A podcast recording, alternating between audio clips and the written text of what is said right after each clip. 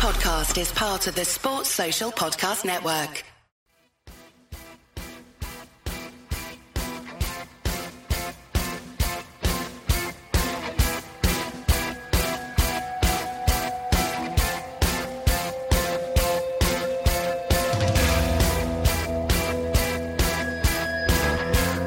guys, and welcome to episode number three of the Danny Batten MMA show, only on Ace Podcast Nation. I'm your host, Si. Here at Ace Podcast Nation, we have podcast series and shows on all types of subjects. We regular series on mental health, conspiracy theories, serial killers, the podcast with no name, which is our films and TV show, wrestling, and of course our weekly football show, which is the Andy Campbell Championship Show, where we review all the Sky Bet Championship fo- football uh, matches as well as the latest news from around the football world. Uh, with Premier League and Championship, former Premier League and Championship striker Andy Campbell providing the uh, insight and analysis. Last Friday, we dropped a brand new unscripted and uncensored show with UFC fighter Brett Johns. You can find that and all our other shows in video format at youtube.com slash ace podcast nation or available in audio format for download or stream at Google Pods, Apple Pods, iHeartRadio, TuneIn Radio, Spotify, and all those uh, podcasting apps. We've also recently recorded episodes with Bellator fighter Tom Mearns and UFC hot prospect Jack Tankshaw coming off his uh, UFC debut recently, uh, and they'll be out over the next coming coming weeks. Today we're talking M&A, M- MMA, M&A, easy for me to say, and in particular UFC 245, which was last night, a very very fun show to watch. And uh, joining me to break down the show, provide his uh, superb technic- technical analysis, former Cage Warriors featherweight champion and British MMA legend, Mr. Danny Batten. Welcome, Danny. How are you, mate? I'm all good, Si. It's been a good weekend. Yeah, I was struggling to get my words out then. It was uh. Late on Sunday. Yeah, it's been a long weekend. Lots of MMA and uh, fighting. So just before we get into it, I wanted to ask you: Are you aware of, or did you watch or know about the Fame MMA? Do you know what that is? No, So enlighten me. there was an MMA show yesterday, which has been building for the last couple of weeks. It's basically uh, pro MMA uh, company or show, which was around like Geordie Shore, you know, like reality TV stars, uh, Okay. pod, podcasters, people like that. I just wondered if you watched it because I saw a lot of like proper fighters uh, Mm, talking about it on social media, and uh, I don't think they were very impressed. And I think actually this came up when I spoke to Paddy Pimblett was because he's had um, there's one guy called Aaron Chalmers who's from Geordie Shore who is Right. actually turned pro, but he's put the work in um, mm, and and trains professionally and you know does it properly. He's trying to Mm. make a go of it. Um, I think he's kind of punching above his weight, trying to call out you know people like Paddy or mm, other Cage Warriors fights. And I don't think he's there yet, but at least he's trying to do it the right way. Whereas, like this show last night, I didn't watch it. I saw clips of it, and I've seen the Mm. build up to it. To me, it just feels like um, I don't know how to describe it. It just feels too cartoony, and I Mm. feel like it tarnishes MMA and combat sports rather Right. than does anything positive for it. Like the the new eyes that it will attract are not going to be like uh, a positive impact on the sport generally. mm, mm. But yeah, if you Yeah, haven't, if you weren't mean, aware, no, aware, I, I, I hadn't heard about that. I mean, uh, I no doubt I will. Um, this will probably get spoken about at the gym at some point when I go in um, on Monday. Um, yeah, but yeah, interesting format. Them trying to do it in that way, I guess. But whether that's successful or not, time will tell. yeah, I mean they've done similar stuff with boxing and and these Mm. sorts of things. It's, it's just it's not for me. I've got to be honest. I Mm, mm. prefer to watch kind of the, the proper proper stuff, as it were. Yeah, of course. Yeah. Um, okay, so just before we go into it, I'm going to just uh, do my little sponsorship plug for uh, friends of the show. Uh, so today's show is brought to you by Away Day Apparel. Away Day Apparel is a group of casually obsessed football fans looking to bring something different to the wardrobes of like minded people. With football, mu- music, and weekend partying high on the agenda, they aim to bring you some exclusive products. Edgy, controversial, most importantly, current, from t shirts, polos, shorts to hoodies, jackets, and accessories. Stick with them, and they aim to bring you terrace wear that will turn heads and provide the cutting edge look that we all crave. And uh, just modelled by me, I got an away day apparel t shirt there. Could have done with a battle model, really, but there we go. Here's what it is, I suppose. um, okay, so we're going to break down the UFC main card fight by fight. Danny will uh, give us the technical analysis. I'll speak as a fan. I thought it was a really, really fun show, actually. So I'm quite looking forward to talking about it. I thought the women's match, uh, women's bout in particular, I thought was excellent. Mm. Yeah, um, excellent. I, I really enjoyed that too. Just before we do that, I wanted, uh, as we as we like to do, I'd like you to fill us in on your uh, your BST fighters and how uh, what's the news, where we doing.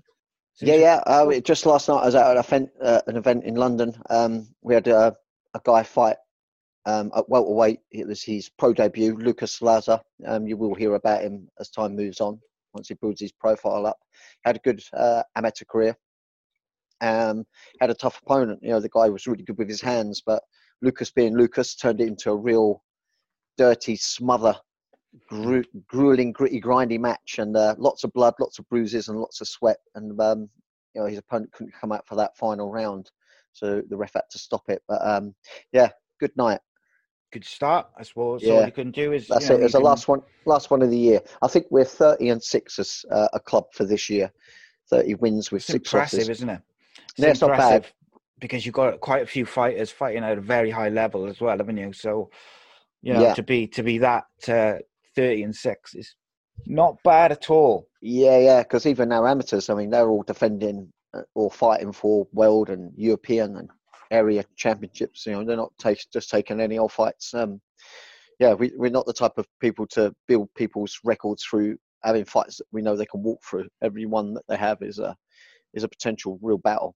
Well, funny enough, when I spoke to Tom Mearns uh, Thursday, which hasn't been released yet, but it will be out over the next week or two, he uh, he said himself when he came back from his injury, obviously it was a very serious injury, uh, mm. and it went viral on the internet because of the brutal sure. nature of it. Um, and he said he, you know, he could have taken uh, a nice, a nice easy fight to come back to, but yep. it's not kind of in his character, and, and, it's not the way he's trained and coached. He wants mm. to, you know, push himself and challenge himself. So he had the one fight in the yep. Cage, Cage Warrior show, and then he obviously went on the Bellator show. Unfortunately, it didn't go his way. Um, but you know, he was really honest in his assessment of it. He felt yep. like he hadn't been up to you know his usual levels, but he also thought that the the person he he fought against wasn't really looking to win the fight. He was just looking to to kind of stop yeah. Tom and yeah, slow the, guy, slow the fight down. That guy did exactly what he should do with Tom. You know, Tom's another typical grinder. He's another person who likes to be in a fight. Um, and you know, if you want to start trading with him on that sort of situation, you're going to risk losing. Um, It's on a big platform, Bellator, and this guy wanted the, the winner on his record to build his profile up, and he did exactly what I would do if I was going to train a guy to fight someone like Tom. You know, I'd be saying, look, let's get this guy down, let's control him, let's not allow that uh, line out of the cage, so to speak. Let's keep him yeah. caged up with a tight game, and and the guy did it really well. You know, there's no two ways about it. Absolutely, and, and you know, Tom's got a, a pretty big name to take as well, and yep. you know from the the other fighter's name. It's a it's a it's a good result, obviously. And oh, actually, funny enough, today uh, Tyson Fury was asked uh, what he thought of Anthony Joshua's recent win uh, yeah. when he beat Ruiz to regain his titles because he's obviously taken a bit of stick. And Tyson Fury said, "I would rather win being boring than right. lose and be entertaining." And I think yeah. that that takes it on. I know that yeah. there's there's this certain expectation with fighters that people want to see entertaining fighters. I I do get that, mm. but at the end of the game, at the end of the day, the game is to win, and the win yeah, yeah. fights. Yeah, uh, it is that fine balance. I think when you make it towards the, the real top and you're starting to really get some good money behind you, you know, I do also think that you are in the entertainment business yeah. and you know, you should. It'll do nothing but kill the sport. If everyone thought, "Oh, I just want to play it safe and try to just just get the win," or you know, mm. by doing it a boring, it's going to kill the sport. Um, so you know, luckily there's real varied characters out there, and you get your good fights, your bad fights, and um, and uh, obviously styles make fights too. um, yeah, I wasn't a fan of you know what I saw there with that that boxing. It it was uh, yeah, you know, he did what he needed got- to, got- didn't he? What was it, eighty million or something? He got paid. Ridiculous, yeah. I think when you're getting paid that amount of money, man, well, yeah, you should perhaps be a little bit more entertaining. And perhaps you know you got a lot of people watching it. I don't know. We all have different views on it. Um, I just don't think it's doing boxing any good. It certainly ain't doing his profile any good boxing like that. No, and my problem is, is if he tried to box like that against Tyson Fury, for instance, Hmm. Tyson Fury would take him apart. Yeah, Um, the styles, and I, I understand you've got to, you know, you've got to fight what's in front of you. And if he had tried to do what he normally has done, where he tries to get in close and, Mm. and knock guys out, Ruiz would have caught him again because that's Yeah. what Ruiz wanted. And you could see there was a bit Yeah. of frustration from Ruiz because he wanted him in close and in the pocket and dirty. But Yeah, you know, you can't. I suppose it's you don't want to in any form of combat sports. You don't want to play into your opponent's of uh, course. not. Yeah, So yeah, and tha- and that's where it's um sort of really all up in line. the air. Uh, we don't we don't control it. You know, it's it's down to the two people that are in there to decide how that fight goes, um, and they can only, you know, with the way Joshua did it, he could only hope that it worked, and it did, um, and just because of the way it was, he had to do something that kept it very clinical and very disengaging um, Yeah, to make it was, work. Uh, yeah, and it did. It worked. It, it got him back his belts, and um, it makes for probably a, a third fight at some point with him. see, I don't think he'll take that fight. I think now it's between the three of them. It's Wilder, Yeah, uh, Joshua, and Mm. uh, Fury, and I think Yeah. you know they're the fights to go. I just Yeah. hope they don't do what you know, like Mayweather and Pacquiao did, where they drag it out for five years and then they're all past their prime when they finally do it. yeah, I'd yeah. like this to see happens. it next year. Let's see it happen Yeah. next year and see where we go with it. It's happened too often in boxing throughout history, really, where the the greatest just avoid each other, um, and then they end up facing each other past their prime. You're absolutely right, which is such a shame. You know, um, we don't have that problem in MMA. In MMA, they're all ready to put it on the line no matter what, and and that- that's one of the other reasons why I love this sport so much. So much is um, real honest. You know, if you're the title holder, you're willing to fight anybody to defend that title, and if you're working your way up, you're willing to fight anyone to get the chance at that title shot as well. Um, Yeah. yeah, I like that about the MMA community. Do you think that it's because in boxing you've got like the WBC and the WBCC and there's so many organizations that it may, and then you've add in things like DAZN who've got like exclusive deals with boxers and Yeah. ESPN and like there's so many of these organizations and then when you add in all the exclusive TV deals it just makes it very difficult to you know to get these fights done Yeah, there's a lot the of fighters really want it. Yeah, it's not. I just don't think it's even the fighters that are causing the issue. I think the the, the fighters would initially fight anyone that um that, that that's right to do so in regards to challenging them. Um, I just think because there's so much money involved, there's a lot of people involved, and that's a lot of opinions involved, and trying to get everyone to say yes to something when there's an easier way out, such as you know creating your own championship or fighting for another belt, which is an easier route yeah, I just think it's uh, down to a lot of other people behind the scenes on why these fights don't happen. Yeah. So obviously we just mentioned there. Um, I spoke to Tom. Um, he's got another fight coming up uh, in Dublin. that's um, right. So obviously he seems. When I spoke to him, he seemed exceptionally focused on getting back to where he feels that he should be. And Yeah. you know, he- obviously he had that disappointing performance last time out. Um, what uh, what do you expect from that fight coming up? Yeah, um, I'm just you know the the hope is that we're going to get rid of all of Tom's rust. Um, yeah. he kind of got away with it his first combat fight, and uh, you know did well, un- well under the circumstances. We know his ankle was in a bad way, real bad shape before that fight.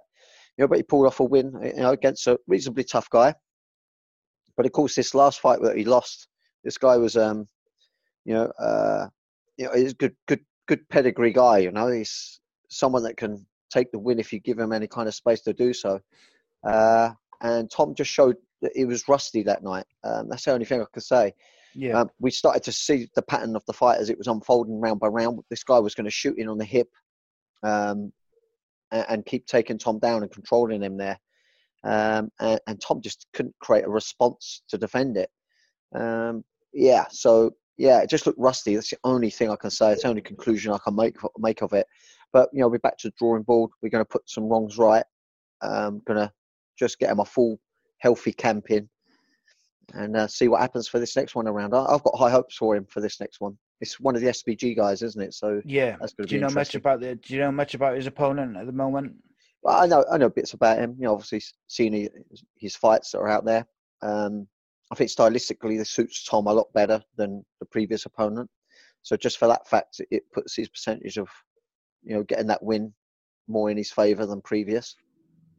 Uh, yeah, yeah I, am just looking forward to it. It'd be great. It's a great team to fight up against, great opponent to fight up against, and on a great platform, right? Yeah, yeah, and a lovely city as well. Yes, yes, I'm looking forward to experiencing that. Um, obviously, another exciting fight which you've got uh, down at BST is uh, Modestas. Um, what's the plan? Or is that yeah, okay, secret? So, well, I mean, yeah, there's no real real secret there, there yet, but obviously, you know, there's there's no um, secret in terms of where he wants to head. He wants to go UFC, um, and I think he will get there.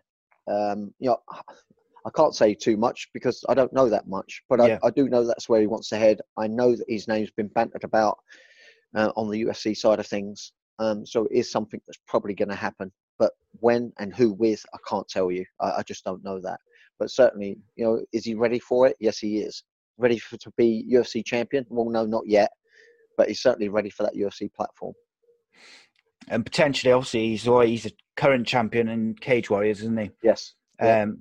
So, what would happen? That he, would he give up that belt, or would he keep it for yeah, the time being? I, or if he gets contracted with UFC, um, yeah, I don't think UFC allows yeah, you to fight outside just... that contract. So yeah, if he gets contracted, um, that'll be it. But UFC, you know, they have been known to um, put people in for single fights, um, in which case he's not under contract thereafter. So he continues to defend that belt because that belt belt means a lot to uh, Modestas. But if the opportunity arose to go to UFC, that would mean more than the belt.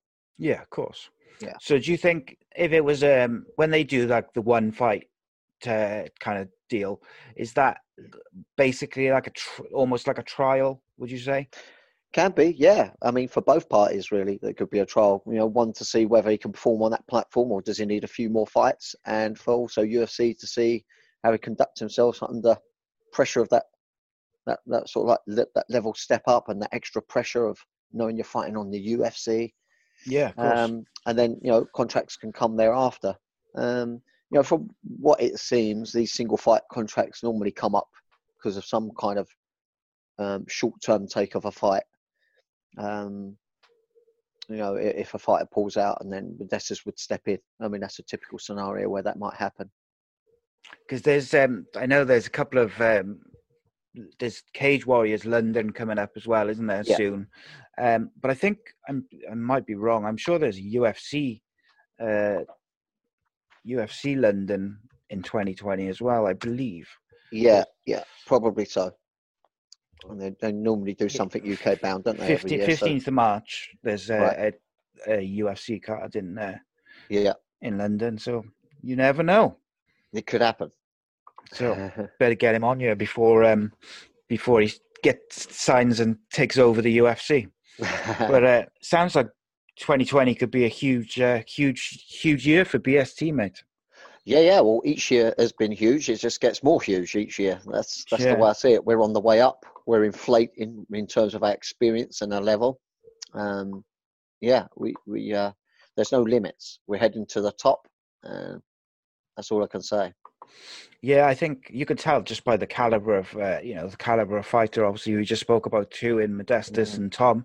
You've also got um, Jordan, who I I'm not going to try and pronounce his uh, surname because I don't want to yeah, offend the poor lad.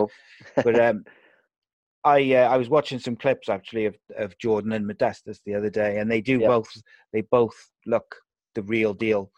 Um, yeah. Has he got any? Has he got fight coming up, Jordan, or anything coming up at the moment planned? Um, again, there's things being spoke about. There's nothing concrete in the pipeline because we're just coming to the closing of another year. Yeah, um, but all these options will start coming to light probably mid to late January. Then I'll have more of an idea on who's heading where to what what promotions and what have you. You know, in, in, hindsight, you know, he's under Cage Warriors initially, um, so it'll be another Cage Warriors fight that we'll wait upon, and we just want to step up that level bit by bit. He's still a real young lad, so I don't want to yeah. throw him at the deep end. Although I think he could conduct himself very well at the highest level um, in terms of fighting on the platform of Cage Warriors, but I just want him to keep gaining experience. Yeah, how old is he? He's, he's like he is really young, and yeah, 22, 23, something like that. Yeah, real young, real young. He's still got you know give yourself time, time, to develop physically. Yeah, yeah. and I think that's the that's the I guess that's the the the thing you've got to kind of judge and manage as your coaches and whatnot yeah. is is knowing the right time for these fighters to make that jump, you know, yeah, to the yeah. next level in terms of who they fight and what levels they fight at. Yeah, yeah. And I guess there probably comes a point with all fighters where their ability and their talent will just negate uh, will you know mm-hmm. will navigate that that thing anyway because they'll get to a point where they'll be so impressive that they'll you know yeah yeah. thing, things will happen. Yeah but that's just you know that's the pro side of things. I mean on our amateurs even more busy than our, our pros. You've yeah. got a lot of grassroots guys coming up through the ranks. We've got uh, numerous uh, world champions on uh, battle arena which is one of the biggest amateur events across europe um, you know, we've mopped up quite a lot of their titles over different weights. Um, yeah, we've got some real young talents coming through. We've got Haddy, great striker. He hasn't got to showcase his ground skills, but trust me, he's got good ground skills as well. Um, we've got Noah. Um, he's an Albanian young lad, and he, he's just Tom. You know, good uh, Tom mentioned him. Actually. Yeah, uh, I mean, yeah, uh, I, I, see him. Yeah, I'm not going to pick names, but we have different pros. Um, come from all over. And you know, bearing in mind some of these lads are just amateurs, or the lads I'm talking about are amateurs. They handle with these pros very, very nicely. Um, you know, to, to give you some idea of the caliber of these young lads as they come up through, and they're all you know just turned into their twenties. In fact, we've got one lad. He's what 17 years old. Um, he's really going to be something. I mean, he's he's nailing top top level guys on the ground time time again, and now with JP Graham and uh, Lee Edwards, our striking coaches, working on his striking. He's now becoming a bit of a formidable mm-hmm. um, young lad with the striking too. Yeah, some scary prospects coming through. So, just lastly, now in terms of um, obviously like with BST or with other um, you know MMA coaching facilities, what um, what sort of percentage of the amateurs which you'll have, you know, within the club or whatever, would what sort of percentage of those will turn pro and go on to do it, you know, for for a living?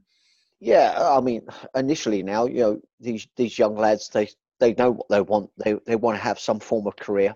Um, normally, you shake every, anyone off at amateur, so not all of them go and progress to pro, but I'd certainly say ninety percent or more do. Um, but then, when you look in the terms of the the whole club, uh, regards the MMA classes, probably ninety percent don't compete at all. You know, yeah. they're there for the experience, the social aspect, the fitness, the confidence, you know, you know, mustn't mistake our club as being purely a fight gym. It really isn't that. It's ultimately a gym for the masses. It's just that we do have a really good fighting format there, and um, we do produce fighters as well. We can take it literally from being a social uh, to, for confidence building right up. If you want to take it to world class, you certainly can. But there's certainly no pressure to compete. That's um, that's really good because I think I think we talked about it before. Like mm. I've looked into it before at certain points where I've wanted my kids to to sort of do like MMA training from a social mm. point of view and just kind of see where it goes. But I found it quite difficult to to find somewhere local which which do it. Um, mm. And there is more and more places sort of popping up. But um, what I found is a lot of the places locally, you can't kind of get like a general MMA class. is generally like you know Brazilian Jiu Jitsu or grappling yeah, or, yeah. or karate, you know, a certain martial arts. Um, but I am happy to see that there are more and more popping up, and I think, like you would know better than me, but I would assume there's more uh, kids and people doing MMA as a social side than there's ever been, which is only good yeah. for the sport. Absolutely, yeah, yeah. I mean, if I can, I mean, I can ultimately only base it on the experience I have at our club. You know, that's mm. where I spend all my time. But yeah, there's many people there who come and just rub shoulders. We we got some guys and girls that are, are definitely good enough to compete if they wanted to. It's just not their desire to do so. Um, you know, they're happy to have a spar and and train alongside the fighters. They just don't want to take it as far as putting themselves on the line with the pressure or the, lifestyle of cutting weight. They just don't want that in their life, or maybe they they just can't fit it in their lives. I mean, you have to really dedicate to even be a top amateur these days. It's it's really not for the faint-hearted. It's not easy to succeed at that level anymore. Yeah, do you know what? You just reminded me of something which I was going to ask you about, and I forgot to tell you beforehand. Um, so obviously, uh, Paddy the Baddy uh, Pimblett was due to have his comeback fight after yes. being out for 18 months. Yeah. Um, which was obviously a big deal for him because he he'd been such an active fighter. Yes. Um, so it, his initial opponent opponent um, pulled out. So they got mm-hmm. brought someone in, uh, you know, to replace him at relatively short notice. Mm-hmm. Um, and then the fighter he was Joe uh, Giannanti was supposed to fight came in. I think it was 13 pounds overweight. Yeah, um, unbelievable. Um, and I think I look to me if he he knew a week out that he wasn't going to make weight. Mm. So to me, as someone who's not a fighter, not involved in MMA, not involved in anything like that, to me the respectful thing to do to your opponent is to say, look, I'm not going to make weight, but yeah. I might be able to make this weight could we do it at a catch weight? Because obviously, by not giving his opponent that respect and saying that he's yeah. not going to make weight, Paddy still did his weight cut. Yeah. Still, you know, still cut the weight, still did everything, made sure he was ready for the fight. Sure. Um, and I think what, like, I spoke to Paddy briefly after the weigh-ins, and I think why he was so angry and he ended up having a bit of a rant was that after they weighed in, uh, his opponent sat down and started rehydrating and eating. Yeah. And he was a bit like, "You're not even going to like go in the sauna or no, try and." I know. Yeah, I think it's a disgusting performance. To be honest, I feel really sorry for Paddy. You know, obviously there's a lot that goes into preparing for any fight, but to have a fight when you've had a bit of a layoff, you know, I see it with Tom Mearns. You know, there's a lot of anxiety that comes along with it during your fight prep because um, you really never know where you're at when you've had time out. And um, yeah, to go through that, you know, losing your opponent first off, and then getting a potential stand-in that comes in way over. I mean, he wasn't even close. Uh, I don't know what the lad was playing at coming in that heavy. Yeah, I just feel Paddy sorry for called Paddy. It a, Paddy called it a tactical weight cut. Uh, in that, basically, the guy came for a holiday from America, probably so, and at yeah. the time of his life.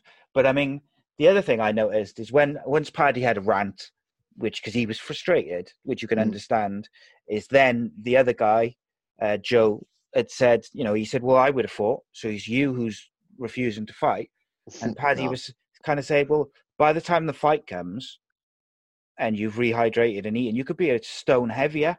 Yeah. And like you know, fighters, let's make no mistake, fighters put their lives on the line every time they fight. You know, there's various things that can happen or go wrong or injuries and you know you're being punched and kicked yeah and then to then expect someone to take a fight when you've missed weight by that much and be a mm. stone mm. overweight i don't think you can put any of the criticism you know on paddy's side for not taking that fight in my no, opinion i mean some people would have uh you know, patted Paddy on the back and say, you know, you know how brave, how you know respectful for you to still take that fight if he took it. But the truth of the matter is, he should never take a fight like that. No way. I mean, okay, maybe if the guy really tried and he missed it by, you know, by ounces, you can kind of or... get that, yeah. But uh, not that far out. No. no. Um, probably this guy was texting some English bird and he found a way to get over here yeah. to meet up with her. I don't it, know. We could we can only surmise. Only he really knows the truth of why he did what he did. Yeah. Um, do you think the other thing is how much weight. So from a weigh-in, when someone say they make weight, yeah. or from when they weigh in to the fight the next day, how yeah. much weight do the will a fighter put back on in that well, 24 it does period? depend on what weight division you're in initially but you know you don't want them putting on too much so let's say featherweight, you're making around about 66 kilos on the day of the fight.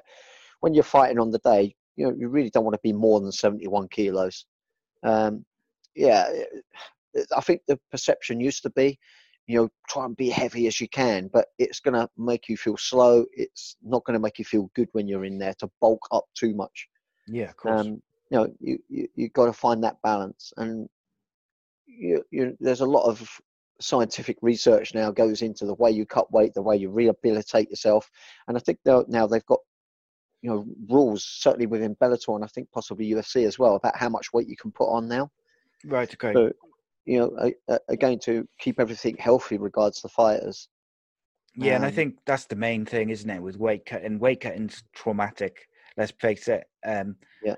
You know, it can be very traumatic for the fighters, um, and I think it's vital that the MMA as a sport and companies and coaching teams and doctors, everyone who's involved, make it as as safe as possible, but also as as less traumatic as possible on the body because um, I think it was Tom when we were speaking about cut, and he said, you know, that the longer period you can do the cut over, the less traumatic it is on the body, isn't it? Is if you're trying to cram it in in you know the last couple of weeks that's that's not going to be good for anyone is it? That's right. Yeah it's definitely subtle subtle is good. It's a, it's a little bit like being deep underwater. You know you come up too quick you're going to get the bends. You've yeah. got to get yourself acclimatized as you come up. And it's a little bit like that with the weight cut really. You've got to acclimatize your body as you reduce your weight down.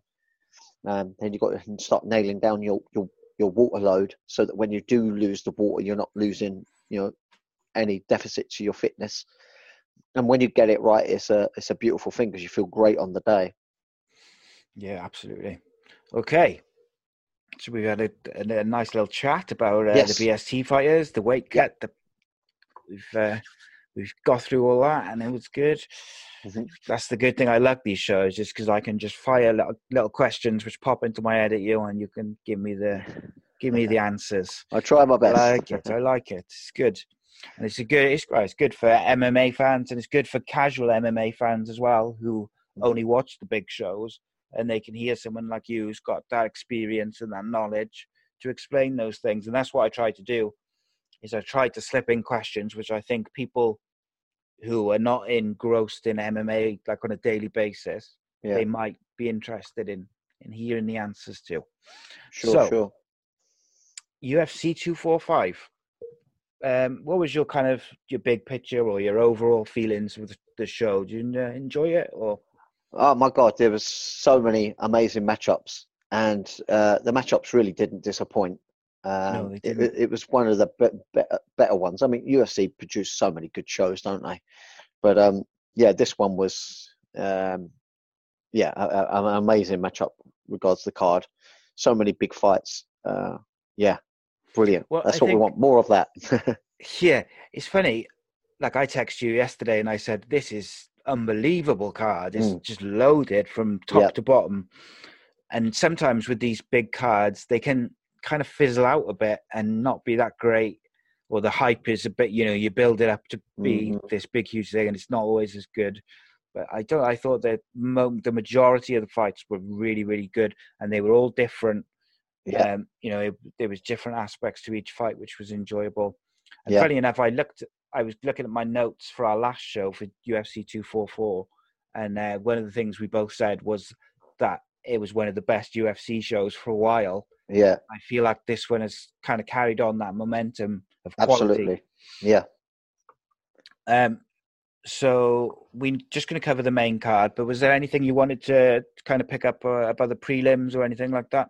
Because I know, uh, you, yeah, I know just, you watched some of it. Yeah, I, I, I, tried to watch as many as I could. I'm just trying to think which one. I'm uh, one of the prelim one was that Matt Brown. Mm. You know, mm. Matt Brown retired, didn't he? Um, and now he he's did, come yeah. back. He's on a little bit of a tear. Um, this guy always impresses me. Um, you know, he's not the most physical of dudes. Um, he's not someone who beats you just because he's stronger and fitter. This guy just seems to fight so smart. Um, I was really impressed with the way he fought Ben Saunders really, because Ben Saunders is an awkward customer. You know, this yeah. guy can, can can bang on the feet, and he's got awkward, awkward ground, as we saw in that one. I don't know whether you see that one yourself. I saw the end of it. Yeah, just I yeah, didn't see all um, of it. you know, he was using you know some some rubber, rubber guard aspects and you know really tying uh, Matt Brown up. But Matt Brown really played it cool.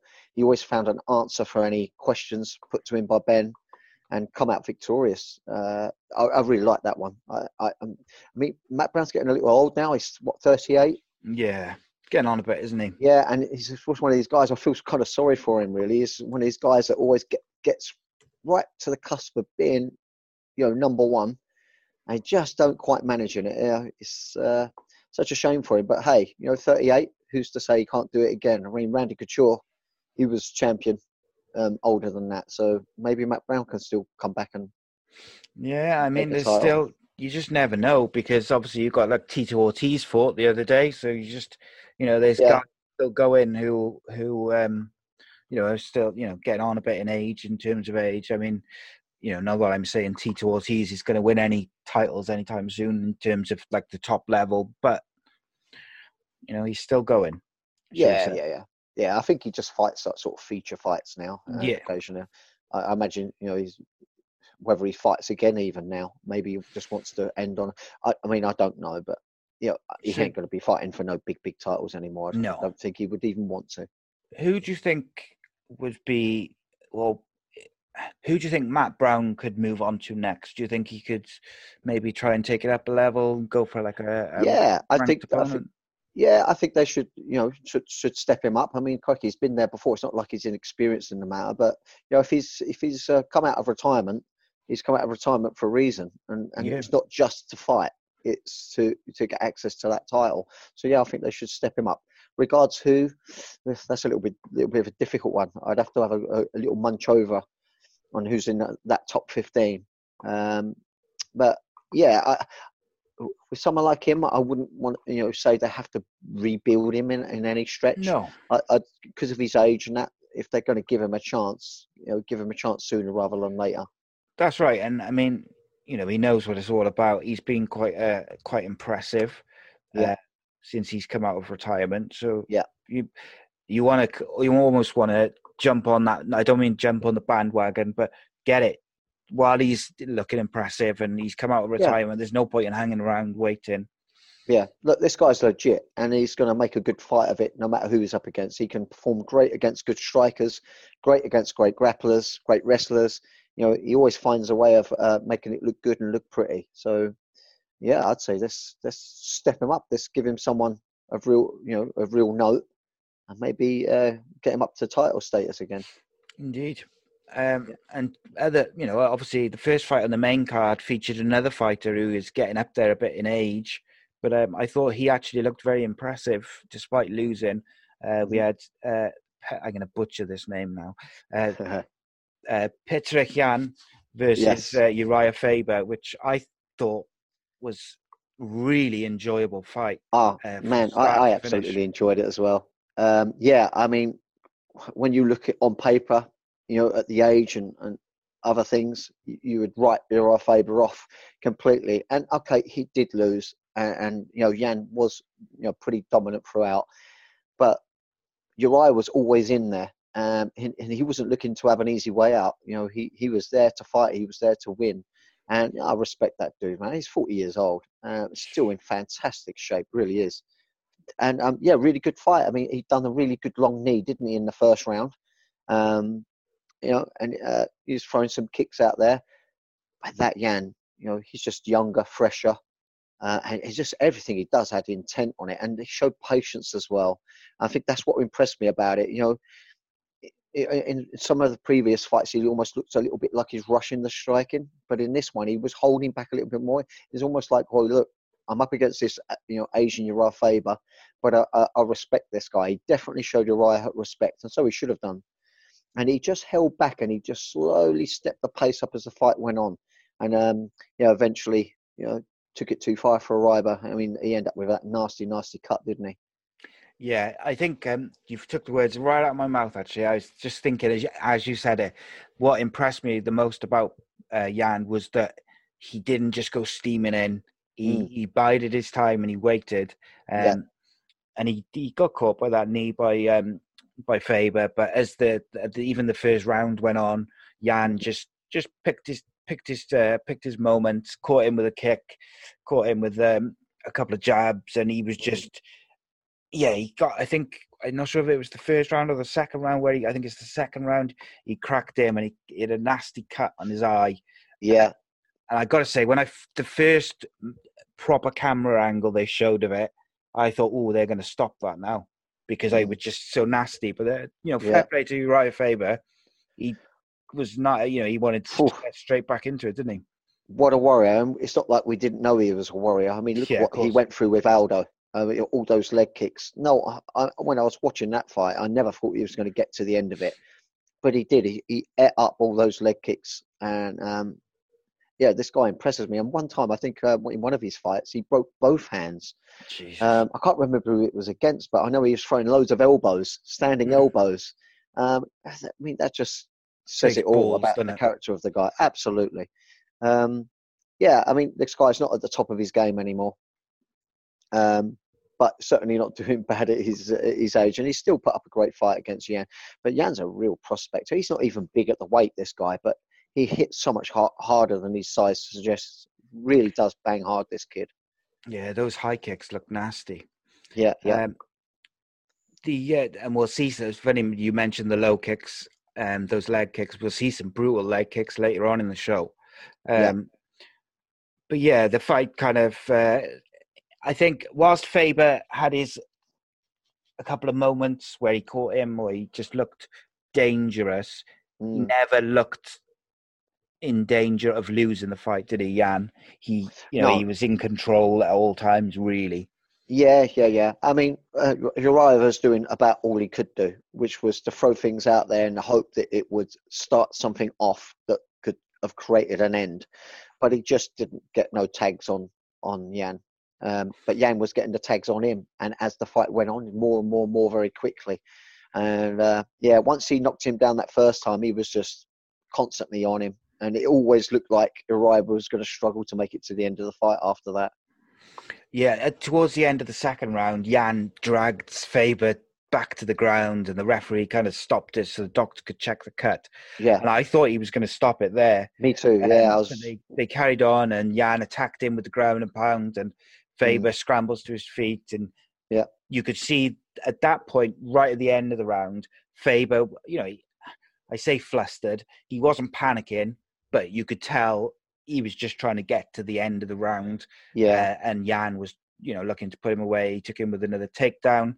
Um, and then the round finished. And obviously, the third round then uh, well, didn't last too long. Yan took some swings at Faber. Uh, he attacked Faber with the high kick. Mm-mm. Faber tried to clinch, and uh, Yan leveled him with the head kick to force the Yes, referee to jump in. yeah, yeah, um, yeah. Good stoppage. The right yeah, time. absolutely. Yeah, absolutely. It, it, it, it was it was good. Um, you know, you're right. I had nothing else to give. Um, if it No. wasn't going to be finished, then it would moments or minutes later. Um, yeah, but overall, I, another good fight. You know, uh, like I say, if you looked at that on paper, you could have been like, "Oh yeah, that's going to be." You know, one-sided in a way where it was going to be over very, very quickly. But right, made a fight of it. you know, with the way he was throwing those knees and a few of those kicks, and we all know about his overhands. He has some good overhands. It was always in there enough to keep you watching, thinking, "I wonder whether he's going to nail Yang with him. just one of those." Just one, yeah, he's an explosive guy. You're right, but, but um, no, it didn't happen for him, um, and yeah, the result speaks for itself, really. Yeah, I'll be very interested to see who they put uh, Petr Yan against next. Obviously, he's ranked number four. Yeah. um, and he's been very, very impressive. Yeah. Just be, I'm not sure who they'll who they'll go with. Um, yeah, I'm not sure who, who they'll that, go with. that UFC bantamweight uh, weight division is packed That- full of. Uh, It is absolutely, but he's he can fight anyone at this stage now. Um, no one's going to be out of his stretch to, to, to possibly beat. So you know whether it's going to be a title shot or whether it's going to be uh, you know the number one contender that he fights, he's ready for anyone out there as far as I'm concerned. Yeah, definitely. I would like to see him get a title shot. I think obviously you've got Henry Cejudo is the is the man to beat and the champion. Yeah, You've got uh, Marlon Moraes, who's in the next fight. Uh, Yeah. Aljamain Sterling, Mm. uh, Corey Sandhagen. You know, there's Yeah. fights there, and even some of the guys below Petr Yang, like uh, Kobe, Cody Garbrandt, and uh, Yeah. I think Cody Garbrandt's probably got a bit to prove before he would go. Possibly so. Yeah, yeah, He needs to win before they he should get a shot at uh, Yan. Uh, maybe John Dodson is there. Who's just yeah, yeah. I mean, he's kind of slipping out a little bit now, though, isn't he? He's Yeah. coming out of it a little bit. Be interesting who they go with. I would quite like to see uh, Moraes maybe or, Yeah. or Aljamain Sterling. I think that could be a good matchup for Yeah. Yeah. Be interesting to see because he was. I thought he was very impressive. Yeah, uh, whoever he fights, my money will be on him. I think next time around. Yeah. Uh, so next up, we had uh, Marlon Moraes versus uh, Jose Aldo, who Yeah. dropped down to bantamweight. Yeah, I mean, I- mm, this I was. had- uh, on, yeah, go on. Who, I- all I was going to say is I, I had to say before I saw the weigh-ins and the fight, I was worried with how Jose Aldo was going to look coming down to bantamweight at his age. I thought he was going to look kind of gaunt and withdrawn. Yeah. Um, do you remember when Conor went down to? Yeah, I can't remember what weight he went down to, but he went down a weight and he Yeah. looked dreadful. Yeah, yeah, yeah. He looked really gaunt and just not not uh, not well, um, Mhm. and that's why I was worried about that. But I, to be fair to Aldo, he looked in rocking shape. He was in good shape. Yeah. He looked healthy. He Yeah. didn't look too thin. Mm, yeah. And when- you say you know his age, he's, he's still only thirty-three. Madness, um? Yeah, which is crazy. He's just been around for a very long, long time. Which I, I heard them say in the commentary. You know, um, yeah. I mean, you know, normally as you get towards your mid thirties, if you're going to stay in the game, normally you would go up a weight. But um, yeah, he, he chose to go down. But um, it did seem to revitalise him. I thought he looked sharper and fresher and fitter than he has looked for a little while at featherweight. So you know, in, in terms of decisions on whether he was going to stay at the weight, go up a weight, or go down a weight, it does seem that going down a weight was the better option for him, regards how he was looking. Yeah, I, I think so. Um, I've got to say, I don't think up until this fight, I've not thought that he's looked the same since the Conor fight. So- Absolutely. So, so I don't know Mm. whether it was a psychological thing that he got knocked, you know, he got knocked out so quickly, and it was such a big fight, and he, you know, it took him a while to get over it. Mm. But um, I agree with you. He looked a bit. I don't want to say sluggish because I seem I don't want to seem you know, disrespectful to him. But he just hasn't looked the same at featherweight. No. Um, he's looked a lot better in this fight. Yes. Saying all that, of course, he lost. But yes. One thing which did annoy me a bit in this was the commentary. They kind of made out throughout the fight that you know Aldo was comfortably winning, um, Yeah. and it kind of bugged me a bit because I Mm. thought I did. Th- I thought Aldo won it, but Mm. I thought it was very close, um, and I felt like the commentary didn't ping to, you know. And I get that Aldo is like a legend, and Mm. everyone's got a great deal of respect for you for him, but to, to me, the the announcers or the commentators they should be, you know, calling it as Yeah. it is. And I thought it was a lot closer than they kind of Yeah. I, I thought it. the commentating actually uh, on more than one occasion seemed a little bit off target. Um, Yeah. Which is I, uh, unusual for Joe. Joe Rogan, in particular, is normally and DC.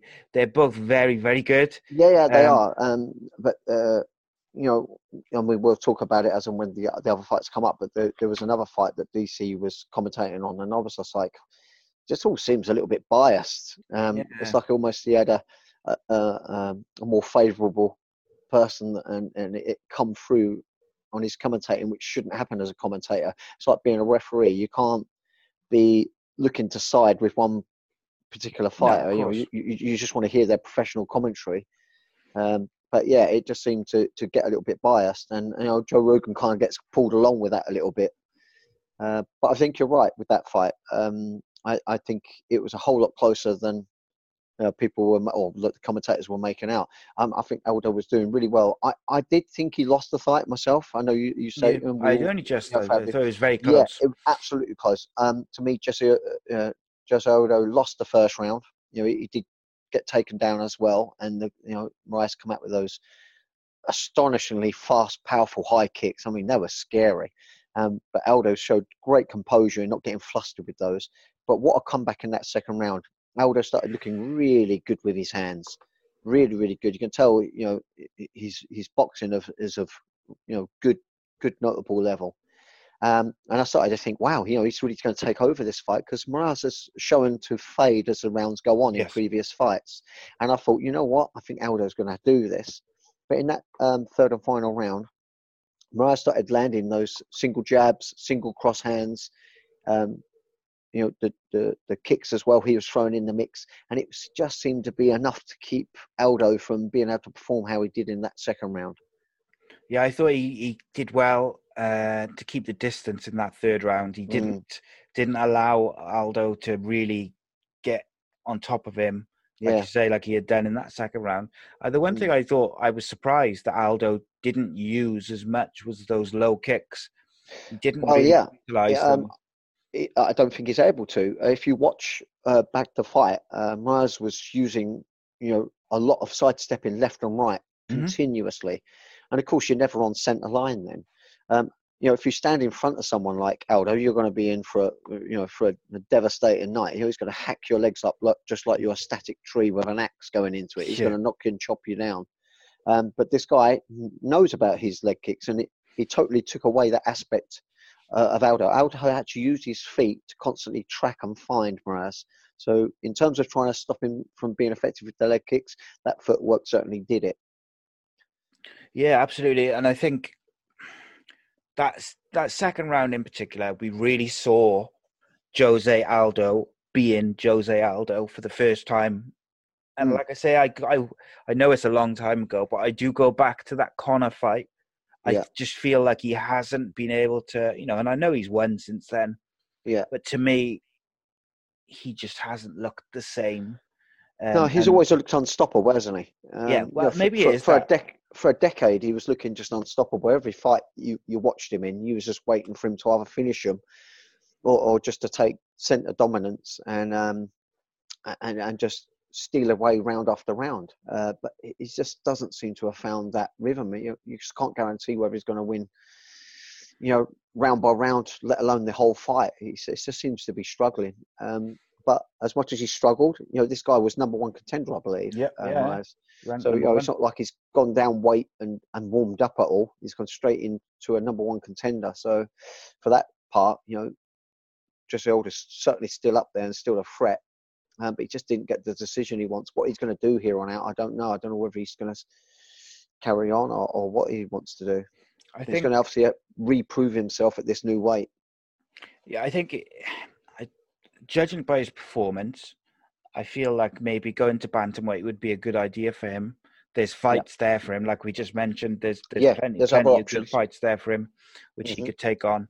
Um, so you think Moraes had the first round? Yes. Um, obviously, he scored a takedown right at the end of the round as well. Um, yeah. So yeah, I can see that, and that, and like I said, whilst I thought Aldo won it, it was so close that I wouldn't d- yeah, dispute. It was close.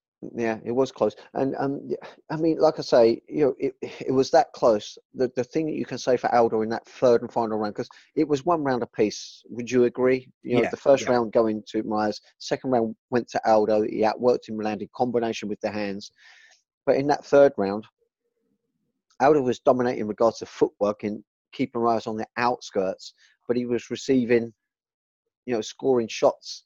Um, you know, he was is getting landed upon you know, not like really, really frequently, but frequently enough. Every time he come in to try to find Moraes, Moraes was finding him. Yeah. And um, yeah, it, uh, it just felt like yeah he was trying to always chase to even up the round rather than chasing to put the round away. You know, yeah, I was just looking at uh, just looking at my notes actually for the third round, and yeah, it kind of goes along with that. It's a mm. lot of Aldo kind of yeah coming in and getting caught with a jab. Um, and Moraes was responding with, you know, a, a, few jabs of his own, and Aldo wasn't That's really right. able to, to to land anything of yeah. his. Uh, he did try. He tried to. He hit him with a short right, and he tried to hit a flying knee, but he only really backed him up than yeah. rather than connecting. And then, Yeah, listen, when someone's doing side to side footwork as much Mm. as Moraes was doing, it's really hard to land a leg kick. But to Yeah. try and land a flying knee when someone's zigzagging like that, it, uh, it's just not going to happen. Were you Um, impressed then- by his wo- footwork, Moraes? Do you think it was really, really good footwork? There was there was nothing complex in in terms of like was he slipping and countering shots from from Aldo? No, he wasn't doing nothing complex, but he was using the shape of the cage. It was pretty much a circle, and he Mm. was using it so he's not stood in front of Aldo. Aldo's footwork has never looked good regards coming forward. Um, he's always been a good counter fighter. And this is the only thing that goes against him a little bit being in this division. You know, as you go down the weights, you know, the, the, the guy's footwork becomes amazing. You know, I mean, they're, they're real live wires.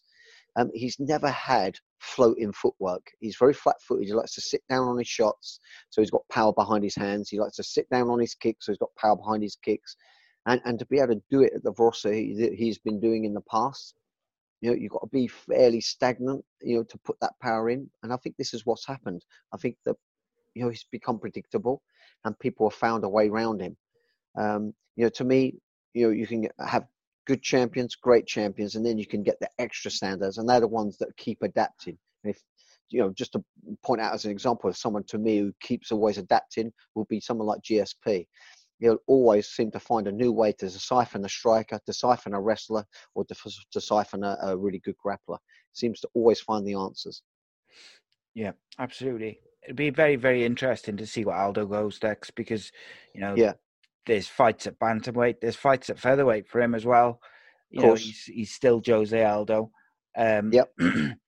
I fancy that he might at least try another fight, another another go at bantamweight Yeah, because I think it so. did look did look sharp and Yeah. you know like we've said and like everyone has said it could have gone the other way by the Mm. judges you know there wouldn't have been too many complaints if it had gone that other way so you know it's not like he came down and got knocked out um Yeah. so it's worth probably you know Yeah, very close with it. fight against the number one contender at that weight. Um, not a bad performance, but I just think sometimes we we're a bit hard on Aldo because he, you know, was such a legend at featherweight, so dominant for like a decade. You know, maybe we we're a little bit harsh on him, but you know, just to reiterate, this guy looked the best he's looked in, in a number of years, um, and, and to me that's only ever a good thing. So let's give this guy another chance. Let's, you know, put him up against someone else in that sort of top six, top seven, see how he performs, uh, and build him back up. And maybe you never, you never know, he might get another shot at a title at some point. well you know him versus if you could get um get Aldo on a winning trail get a couple of wins and under his Yep. belt at bantamweight him versus Cejudo would be the money fight wouldn't it Oh yeah, that'd be a great one. That'd be a great one. You know, because Aldo's notoriously hard to take down. I know he got taken down in that fight in an unusual manner, yeah it was but um, weird wasn't it he's notoriously very hard to take down. You know, you know, would Cejudo be able to take him down like he has so many of his opponents? And you know, if he can't, can he deal with Aldo's striking? And indeed, you know, what would Aldo be like over five rounds at this new weight? So there's so many questions still to be answered for Aldo down at this weight. So is his career done? No, it's not. If it was, it ain't a disappointing career no matter what. But there's No. still fight left in him. He's 33 years old. That's not to say it's too old. Let's see what happens. Yeah, it just needs to get get get get that winning thread back now at bantamweight. Uh, in Yeah. terms of Moraes, obviously, I would assume he's going to get a title shot next. Oh yeah, you have to give him the title shot. You have he to. was uh, number one contender going in, and he won. Yeah. So. Yeah. Um, okay, so next up is the women's bantamweight championship. Now, to me, this was the most enjoyable fight of the night for me. Um, even Yeah. though I'd say the main event was probably the fight of the night. Yeah. I, I really, really enjoyed this. Uh, this Yes, me fight too. from from a technical point of view, from a wrestling point of view, from a, just everything was very, very interesting. Yes. So we start off. Uh, Nunez starts like a bit of like a house on fire. She cracks Wow. her with an overhand Yeah. right. She's kind of swinging away. She gets it with some ground and pound, and then de Randamie scrambles to her feet, and Nunez catches her in a ch- guillotine uh, choke, yeah. and then she manages to escape that, and both fighters are up, Yeah. and she's got her against the cage, and it's just Yeah. it's like a bit of a scramble, and it's um, it ends up with Nuna, uh, Nunez is settled into the guard of de Randamie, and she's nailing her with some Oh, real big Yeah. strikes. Yeah. Well, I, I, when you say nailing, to me, nailing's getting them clean in the face. She just was not getting through that guard. Yeah, Um, you know, some fight fights, you know, the referee perhaps would call time on some of that mm. kind of ground and pound, but yeah, wrongly or rightly, uh, you know, it could almost been looked as not being intelligent, um, defending in that way. But you know, the ref didn't step in and stop it all. But at some points, I was like, oh, could the ref call time on this? She really was going to town, but you know, nothing was really getting conclusively through. Um, but she weathered the storm, and she got through that round. And I was always worried. You know, I say worried. My interesting aspect of this fight was: would Nunez be able to go through those five rounds without beginning to fade, and then the long, rangy uh, Germaine take hold uh, in the later rounds? Um, and it almost did go like that at, at some mm. point.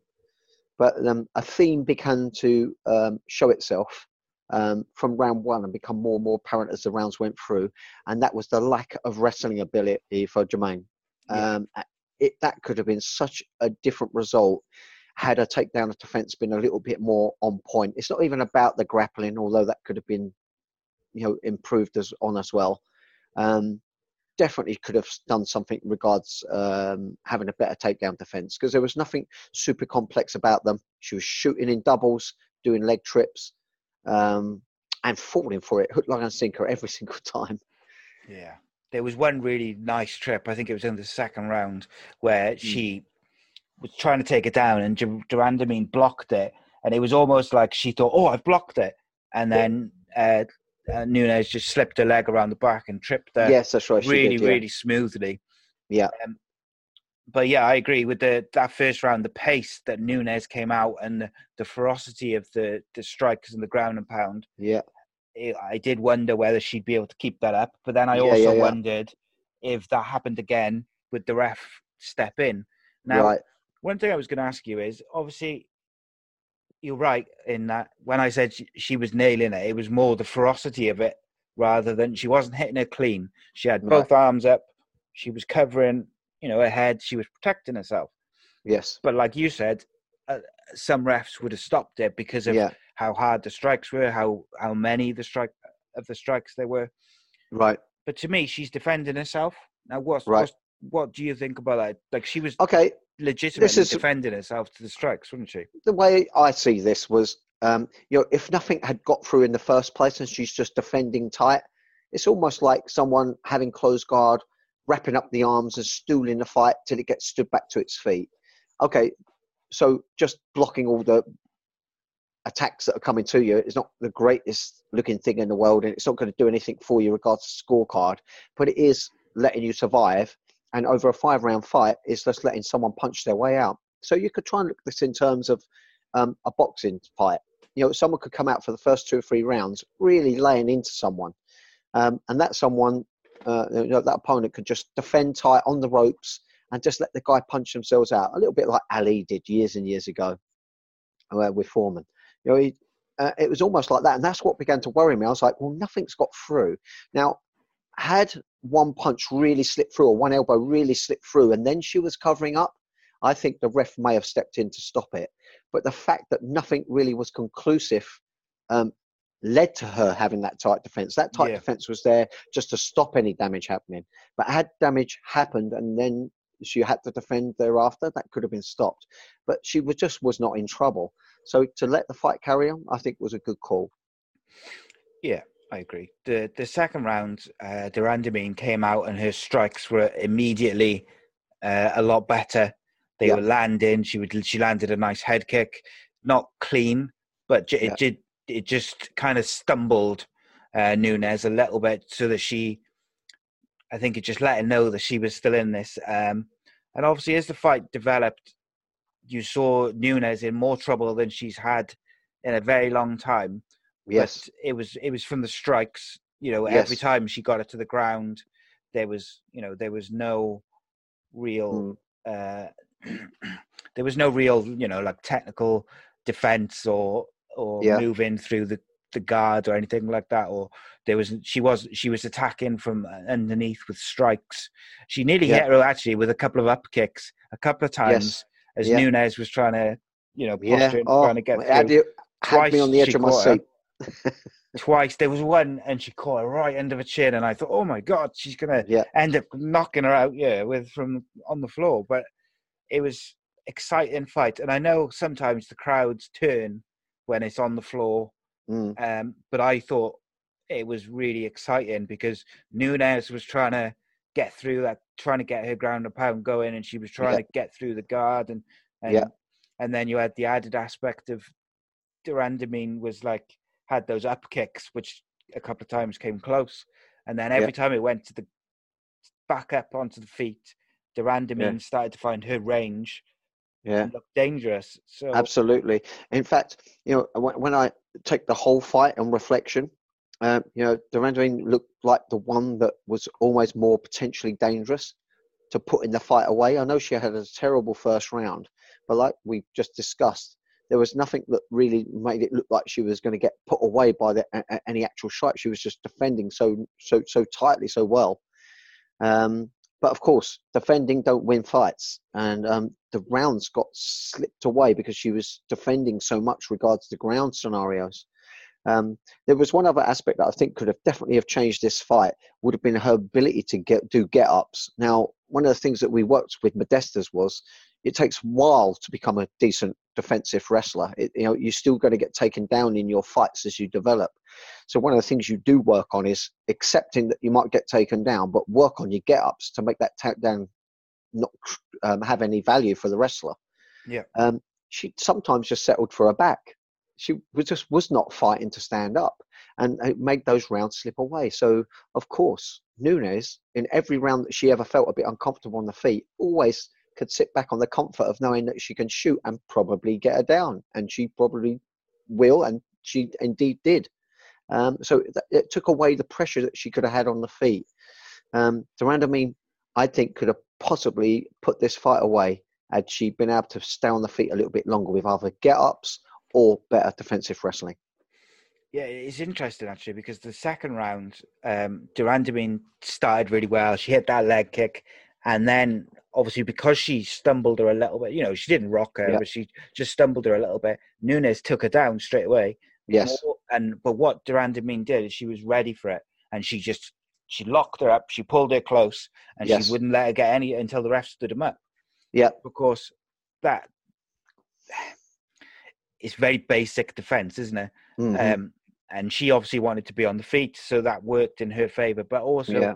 it's exactly what you just said about the round slipped away then. Whereas Yeah. before that and after that, when she was on her feet, she looked dangerous. But because Yeah. she didn't have the ability to do anything in the grapple or on the floor, Mhm. or it it did slip away. And did you have Sure. Nunes win every round? Uh, yeah, pretty much. Yeah. I think She- I had she- she I had did. de Randamie win the second round. I think. Okay. Yeah. Quite. Yeah. Possibly so. She. She. Yeah. She. She. If she was going to win any of the rounds, it would have been that one. Um. She. Um. Uh, de Randamie was doing really well. Um. Up against the fence defensively. yes. Um, she was creating really good frame with her forearm, and she was posting on the head, making it really hard for uh, Nunes to transition and, and drop levels on her. Um, and always looked like she's threatening with the knees and breaking free back out into the open. So that part of the game was was looking good. Uh, unfortunately, our outward wrestling responses were not there, um, and and that eventually, you know, put her hopes of winning the fight um, to bed as the rounds progressed. Yeah, and I mean throughout the fight, Nunes I think had her in a choke at one point. She had her in a triangle at one point. Uh, I think it was round four. Yeah, uh, they had a bit of a scramble, and de Randamie ended up with That's Nunes right. in a triangle choke. yeah, yeah. I actually forgot Yes. about that, but you're She- right. Yeah, She couldn't quite get it in tight enough, and I don't know whether it was like a technique uh, flaw that she Mm. couldn't get it in, or whether it you know the position wasn't there. But I mean, yeah. go on. Yeah, I'd say you know she knows how to do a triangle and finish, but that's if the person who's in the triangle doesn't know all the cunning little tricks to prevent being choked and um, and potentially defending it. Nunes is no slouch on the ground. Um, we, we we could see that. Um, she was just yeah too too well equipped defensively, and um, you know uh, although she would know how to finish a basic triangle, she obviously didn't know how to transition with it. Um, and, and, and stopped Nunes's uh, um, tactics to you know avoid being choked out with it. she just she just didn't truly look in danger. Although I was like, oh, oh, you know, the triangle's been whipped up. It just didn't look like it was ever going to be finished. No. Did you um did you think Nunes could have done more in the later rounds to to try and finish it, or do you think you know she did everything she could to? Um, do I think I think once she stuck in that amount of energy she did in the first round, that probably hampered her ability to put her away in any of the other rounds thereafter. Because that first round, that was really physical, Electric, really, man. really physical. Yeah. Um, uh, you know, but still, you know, dominant over each round, but did at times look vulnerable. Um, I think sometimes her strategy regards going into that open guard with those kick ups was a little bit unnecessary. She was Yeah. way ahead on the scorecard, and right at the very end of that fifth and final round, she went jumping in to try and pass that guard with punches, um, and one skimmed past her chin. I mean, any one of those could have been something that would have avalanched her into a, a quick demise. Um, so uh, unnecessary risk, I would say, doing that. Step back out, just kick the legs, absorb more minutes of that round in a proactive position. But she kept going in with the hands, and those long legs of de Randamie, it, dangerous. Coulda caught her. dangerous.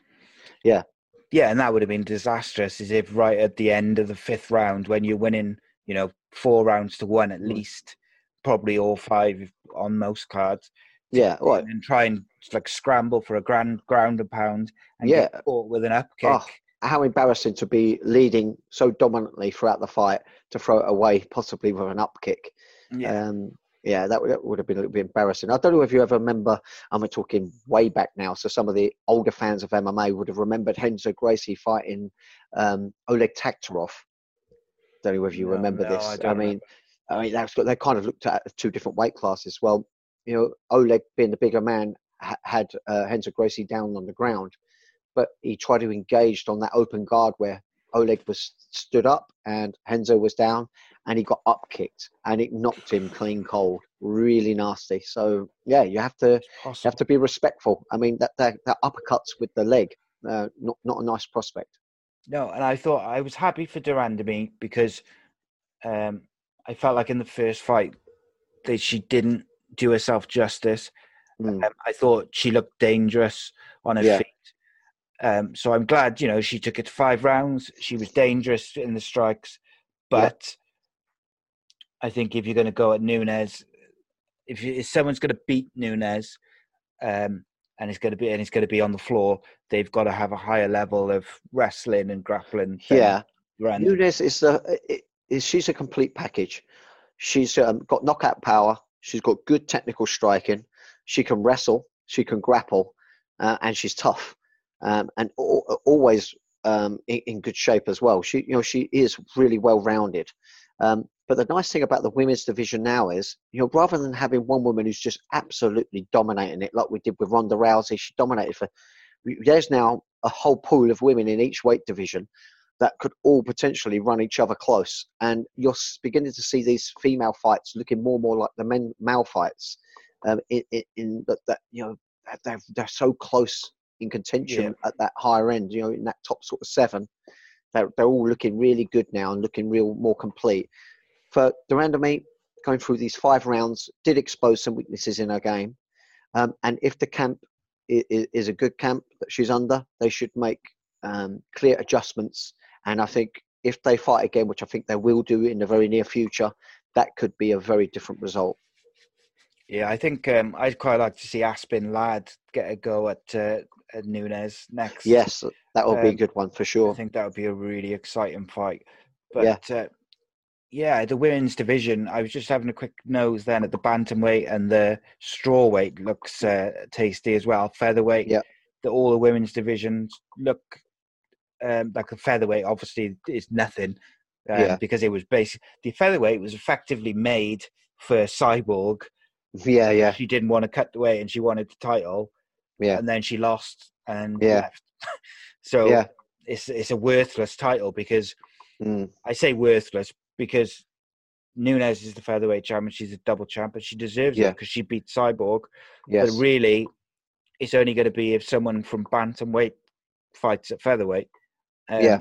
Or they bring in a featherweight fighter from. Yeah, I don't know what they're going to do with that.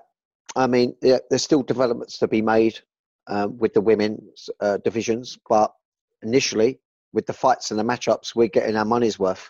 I think Yeah. some of the women's fights are putting on better performances than and a lot of the men in terms of their their, their um, enjoyment for viewing. I, I really like watching them. There, so much goes on in every fight. They're so fit and gnarly. Um, they've got so much heart. Uh, I'm really impressed by what these girls are doing. Yeah, even like in the flyweight, you've got uh, Valentina Shevchenko. yeah, mean, she's a standout. Absolutely. dominant, and then you've got the Chinese lady at strawweight, who I can't pronounce her name, uh, Zhang Zhang Weili. Yeah, Uh, yeah, yeah. And then you've got like Rose uh, Nam- Namajunas and Jessica Andrade, Mm. Tatiana Suarez, Joanna Jędrzejczyk. You oh, you're doing well with the names. You're doing well. You're doing, better pretty good. I just just reeled them off quick, but um, but like there's some top top fighters there in those divisions, and they just like you say the fights for the women lately have just been very very exciting to watch. Yeah, yeah, absolutely. I think there's um become, going to become more and more atten- attention applied to the the female bouts, bouts, and um, I think you're going to see more of the women's matches uh, headlining UFC shows. Yeah, spot on. Uh, next Yeah. was the UFC feather featherweight championship match, which was Max Holloway, the champion, versus Yeah, uh, I mean this. Alexander Volkanovski. Yeah, I mean this got kind of swallowed up with all the hype of Colby, didn't it? yeah, Um, yeah, and I had to remind myself, oh, we got Max Holloway fighting. I mean, this match was, you know, in hindsight, was like the probably the one that excited me the most in, in terms of like who is going to win this. I mean, Max Holloway's been so dominant, hasn't he? Uh, and looked so good. He he had his attempt at going up a weight that kind of didn't work out for him. So going back down to the weight that I think he's uh, more successful with, um, Volkanovski, uh, he's someone who could always match Holloway regards cardio. Holloway's got such good cardio. He's really tall and rangy, so he can kind of control the pace as well. Um, particularly when he fought people like Edgar, who's also really fit, but he could just keep him at range, and so no one could ever really press him. But um, Alexandra, he's got fitness to match anybody, uh, but absolute opposites in body composition, and and that's what was going to make it. Can can one float in, float out, and do the damage and get out in terms of um, Alexandra, or uh, is Max Holloway going to stay on the outside and pick him away at range? Because both of them were fit enough to keep trying to enforce their game plan. Um, wow! And from the get go, it was fireworks. Um, and, and and the way that first round went was really setting a theme throughout the rounds with the molds adjustments. You could tell they was really trying to figure each other out. Um, but you know, leg kicks come into the game, which we're seeing more and more and more. But they weren't calf kicks. Um, you know, they, they were a mix of inside leg, outside leg, um, on the shin sometimes, and up on the thigh. But it is the speed of Volkanovski of getting in and out without getting caught very often um, by Holloway, uh, and that's what impressed me with that first round. He, he was in and out. He was dropping damage, and he, he racked up an incredible amount of, uh, of kicks on the leg of uh, Max Holloway. Um, brilliant first round. Um, uh, I, don't, I don't think I've seen Max Holloway, uh, Holloway lose a round like that for, for many years. yeah, it's um, it was really interesting because Holloway's been so dominant, um, Mm. and before his previous loss when he went to a different weight class, he was literally just taking people apart from distance. Absolutely, yeah. Whereas Volkanovski, in that first round, particularly by the end of uh, by the end of um, the first sort of into the second round, you could see the swelling Yeah, um, on Max Holloway's leg and the inside of his leg, particularly. yeah, And you can't always see that from the general camera shots until they focus in on it, and you could see the redness on his leg. Yeah, because it, like you said, it was the speed at those kicks, and Mm. every uh, strike, punch, kick that Volkanovski did, he was it was done and he was out. yeah, Holloway just didn't have, he couldn't quite get his timing right to catch him as Yeah. he came in, and yeah. he, but when he tried to counter, he was gone. Um, Yeah. and I thought he was really, really impressive. Volkanovski, really impressive. Yeah, he did. But there were adjustments being made, and they were subtle. And um, and Max Holloway started to trying to go at the body Mm. um, of Volkanovski. Uh, an absolute good call to try and slow him down. Um, uh, you know, he's still struggling with the timing, but I feel that as the second round started to play out, although it was very much like the first, it's almost like you could see hopes of Max trying to figure out a way of trying to get to uh, Volkanovski. Um, but you just wondered whether he's going to figure him out too late in the rounds. Yeah. Uh, you know, or, or try and find some form early on, uh, and maybe take it from round three, four, and five. Um, I always thought as the rounds progressing, oh, Max is going to switch it up. He's going to do something different. He did. He had to switch stance, but not for a good reason, but because that leg took too much uh, damage. But he actually started becoming effective, didn't he? When he switched that stance, he started landing that cross hand, um, and I started things, thinking things were going to change. But of course, um, uh, Volkanovski started eating up that other leg. yeah, those kicks they were so so so dangerous throughout. Um, mm. And like you say, when he switched stance, Holloway did seem to gain a bit of an advantage from his striking point of view, but mm. yeah, you know, he switched the stance because his leg was messed up, and then obviously sure. he went to work on the other leg. Um, yeah. I was, I don't say I was surprised by Volkanovski because I knew he was top fighter, but I was, I was a bit surprised with not him as such, but how much he dominated the fight against Holloway. Um, mm. Because I did have him, I think I had him winning every round. Yeah. Um, let me just check. Yeah, I had him. I had him winning every round, which yeah. I didn't expect going in. Yeah, because yeah. Holloway's been so dominant. Um, sure. No, obviously that's two losses in a row for Holloway. Um, yeah. That's unexpected when you think about mm. what he did to Brian Ortega. Yeah. When he just destroyed him, didn't he? Yeah, you know, he, he messed up his face. He messed up his leg. He was a bloody mess. Mm. And you just at that point, everyone was saying he's unbeatable. No one's going to Mm. be able to beat him. yeah, And then here we are, months later. He's taken two Yeah. losses. I know you could like you know he went up a weight, yeah, so slightly different, but he's still taken two losses. mm. Um, I was just trying to. I think it was round three. Uh, Volkanovski nailed like a multiple right hands. Um, Yeah. and Holloway sort of he was still throwing to try and keep Volkanovski at a distance, but he's Mm. just the speed that he was getting in, yeah, and every time uh, Holloway managed to keep a bit of distance between him, he would attack those legs. yeah, So it was almost like Holloway was trying to keep the distance to do it, you know, to, to take the fight his way, but then Volkanovski would ad- adapt and go back to the leg kicks, which yeah, would cause Max a big problem yeah, with both legs. yeah, yeah. Very clever. Yeah, it was. Um, but you know, I think by the time we sort of got to that round three, um, you did see that maybe it's the uh, it was either the pace, the amount of power that Volkanovski was putting into all those kicks began to telltale. Although he never looked fatigued, but the sting in his pun- um, sorry, in his uh, kicks did start to, to to reduce, particularly in round four and five. So although he was landing um, still on that damaged leg, um, it just didn't seem to be impacting uh, Max. And Max started getting his successes. He, he was really trying to go at that body. Um, he tried to go at the body with a, a, a side kick or a jumping back kick or something like that. He was obviously had a game plan to slow him down, and it did appear to work of sorts, but just a little bit too late. Um, and I think if you looked on the scoring regards to the strikes, uh, Volkanovski was still, you know, you know, beating him on the, the, the amount of uh, strikes Yeah. being landed per round. Uh, yeah, I mean, ah, what an interesting bout. But I, I hope these two get it on uh, again later down the line because it'd be interesting to see whether adjustments are made because Holloway did start to look like he was going to have successes in those last two rounds. Yeah, the fifth round particularly, um, Holloway came out. He was attacking Volkanovski with a few kicks. Holloway charged forward and he swung away at Volkanovski again. Um, Mm. which again, then you thought, oh, here comes Holloway now. He's gonna, you know, Yeah. he, he popped in with a, a couple of rights to the midsection, and you're thinking, here we go. And then Volkanovski again went back to those low kicks, Yeah, but Holloway was able to sort of eat it and then come back with those.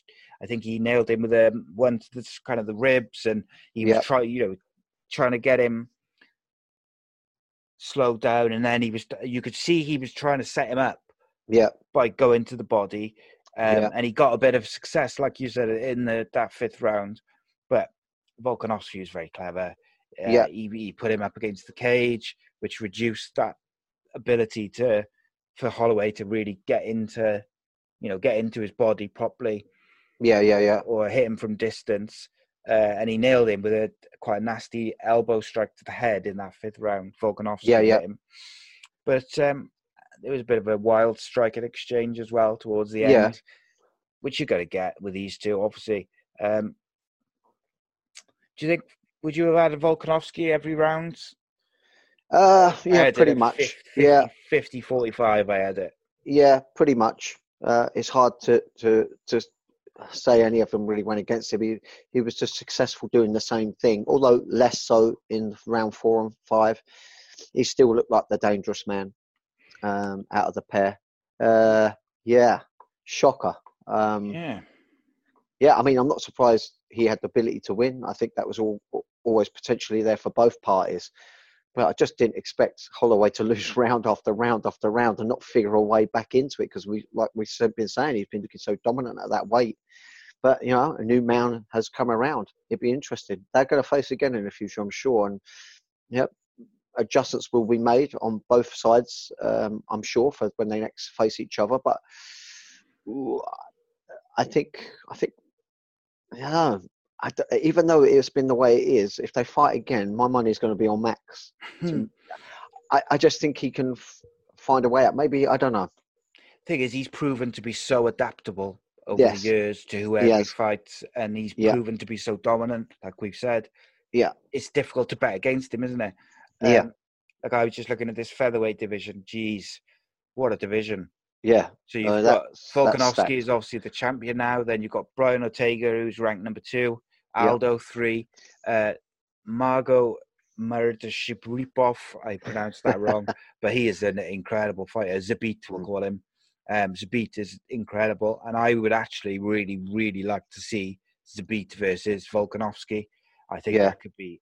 I mean, do you look at those body comp? You got someone who's what six one, six one and a half. Mm, I- I- Isn't he? Is He's really tall, isn't yeah, he? yeah, yeah. He's, he's And then um, yeah, and you've got he's five foot six. Yeah, I And mean, what would happen in that match? It'd be unbelievable. Then you got like Yair Rodriguez, you got Frankie Edgar, you got Meccano, Mm, and then that's without including, you know, like the likes of Conor McGregor at featherweight. Um, you don't mm. know what he's going to do. Obviously, he's fighting welterweight. Um, yeah, I mean that's a surprise. I thought, then- thought he, I mean that's an interesting. I don't know what your thoughts are on it, but I'm a little bit surprised he's doing it at 170. I mean, what's what's with him in this 170 division? Um, I, I just think that that puts it more in Cowboys' favour. Yeah, I. We got a question on it actually, um, which we'll get to in a bit. But um, I've got my, I've got a, I've got a theory that I think they wanted Colby to beat Usman, Yeah, Conor, Conor to beat Cowboy, and then Colby Covington versus Conor McGregor, yeah, um, from the UFC's point of view. But yeah, I just I don't really understand it because to me that Dana White has said that he wants to place the winner of Khabib and Tony Ferguson versus the winner of Conor and Cerrone. Now yeah, to me that makes sense. Do it at lightweight. yeah, Cerrone's in the lightweight rankings. I think he's fifth or Yeah. sixth, and Conor's third or fourth or Yeah. third. So it makes sense for them to do it at lightweight. It doesn't really Mm. make sense to me why they would do it at welterweight. yeah. I mean, baffling. Uh, uh, a yeah, strange whether one, isn't it? whether it's Conor just don't want to do any kind of weight cut and just you know come back in Mm. feeling as strong as sharp as possible. I, I don't know, but you know, Cerrone's uh, you know he's a he's a naturally bigger guy. Um, Yeah, Dunno, got- we'll see. It's going to be a good Yeah. fight. I can tell you. I, Yeah. think, I think that much at least. I'm, I'm Yeah. glad Conor's back. You know, he's he's been great for the sport. Love him or loathe him. I've always really liked the guy. Um, I like his um, fighting style. Um, I, I just think he's he just brings extra bit of fireworks to the display. Well, let's face it. If we could get Conor McGregor back to his best, that's nothing but good for MMA because Yeah. there's there, there's some big, huge fights out there for him. Whether Yeah. it's uh, a Diaz trilogy match, uh, Khabib rematch, uh, you know, Ferguson. I think Ferguson Conor would be amazing fight. Yeah. And then you've got the Cowboy event. You've got you know the likes of um, oh, I forgot his name now, but you've got like obviously the welterweights there as well. There's Yeah. a couple of good fights there if they want he Yeah. wants to go in that direction. It's interesting, interesting, Absolutely, interesting.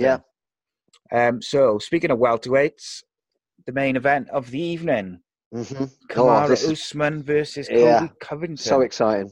Yeah, so exciting this one. Yeah. Um, I, I, I just didn't know who to call on it. Um, yeah. Who did I want to win? I think I wanted Colby to win. Um, for what reasons? Maybe he's trash talking. I don't know. yeah, Um, but uh, I was kind of wanting him to win it. Um, I think they both obviously have the potential to beat each other on any given day. Uh, yeah, first round started out. I, I, you know what surprised me? There was hardly any type of clinching, any kind of attempt at doing takedowns, and they're both wrestlers. How crazy is that? No, for you- the whole fight there was nothing. Nope. And um, from the from the get go in the first round, man, they were just laying it down. They were throwing hands, kicks, knees. They, they were throwing it all at each other, and I just thought, you know, it just didn't disappoint. I mean, it wasn't like they were both, you know, shooting the load in the first round. They're both sh- showing some um, composure, considering all the tension built up in this. It Mm. wasn't like they was having a um, a playground scrap. They were both trying to figure each other out but not by waiting or pausing or just fainting. They were throwing down. Um, it, it, it was a great first round. Um, yeah, yeah, who you would give it? I maybe edged it for Colby, but that was just so close to call. Uh, I don't know who you give the first round to. I had um, I had Colby for the first round. Yeah, I expected Usman to come out like Nunes did, um, just because there was a bit of needle. Um, and I, Yeah. I thought he would come out and try and crack him early. yeah, And like you said, they were both patient, but patient in a way where they were just exchanging strikes. yeah. It, it was a It work rate. like Yeah, it was- shimmy, feint, dodge, Yeah. duck. It was bang, bang, bang. Let's have a go. yeah, Um, yeah. technically a good fight though. It was really good. Um, and I think I do think Colby Covington, because of the things he says, uh, get all the attention. Is people forget that he's a very, very good fighter. Um, Oh, absolutely, he he's is. a great wrestler, and he's he can take a punch. I tell you that much. Yeah, um, I, I can't remember which round it was. Was it in the second round? He got he got hit with that cross hand right on the tip of the jaw.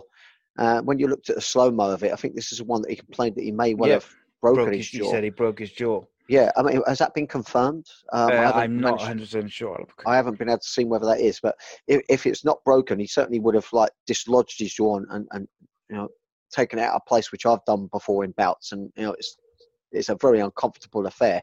Every shot hurts. Um, and he took a load of shots after that as well. Yeah, he did. Um, for him to sit in the corner and say, "I think I broke my jaw," um, but to crack on with things, um, I mean, that legitimizes him as a uh, as up there as one of the the badasses, as is being bantered about now with UFC with their badass belt. Um, he's badass to to get in there and still trade shots with Usman, who's a physical specimen. But uh, the, the rounds kind of they had their theme, didn't they, all the way through? Really, it was Yeah. a practical kickboxing match. There was uh, no real takedowns uh, attempts uh, on either part, which really surprised me. Uh, whether they planned it that way, or, or, or whether they just got comfortable in that striking range, um, I don't know. What? Why was there no wrestling?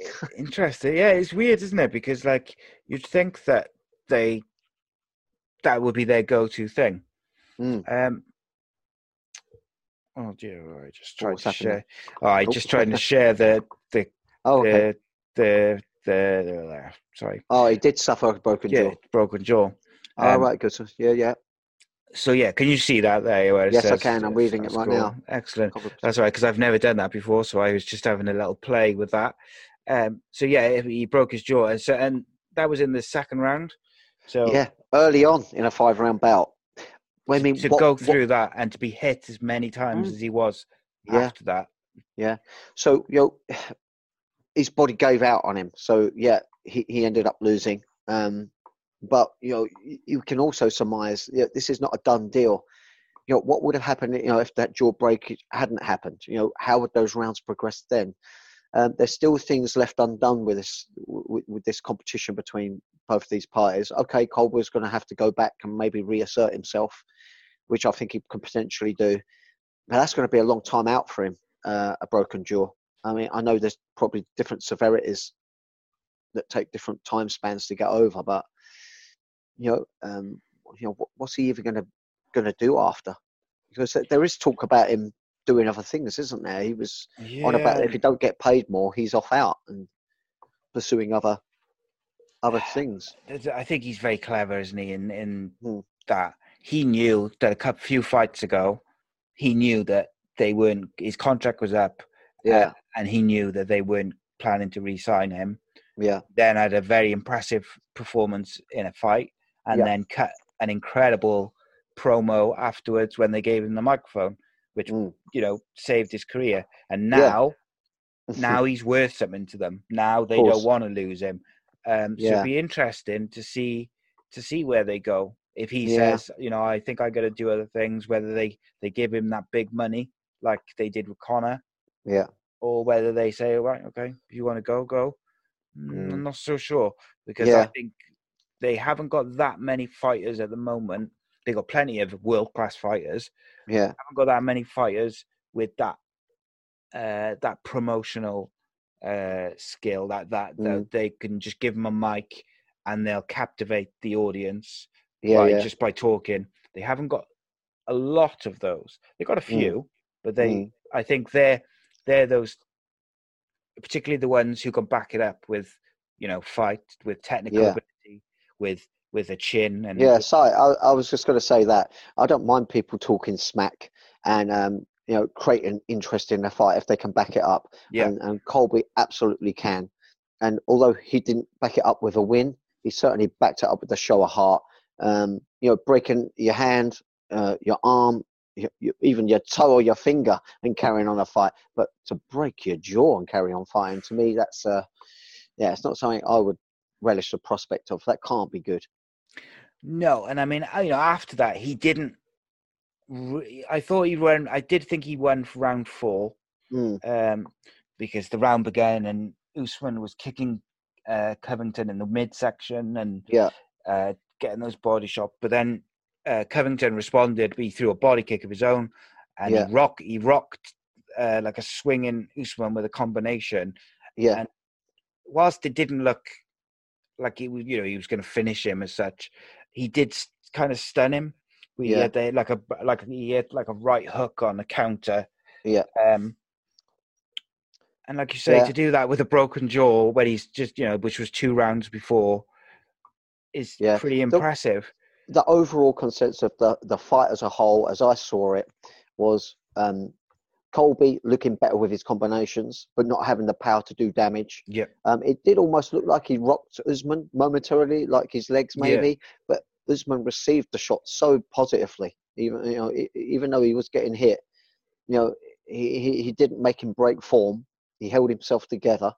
Um, the only shot that ever looked like it could have spiraled into something would have been a conservative win was um, the left high kick to Usman's Yeah, head.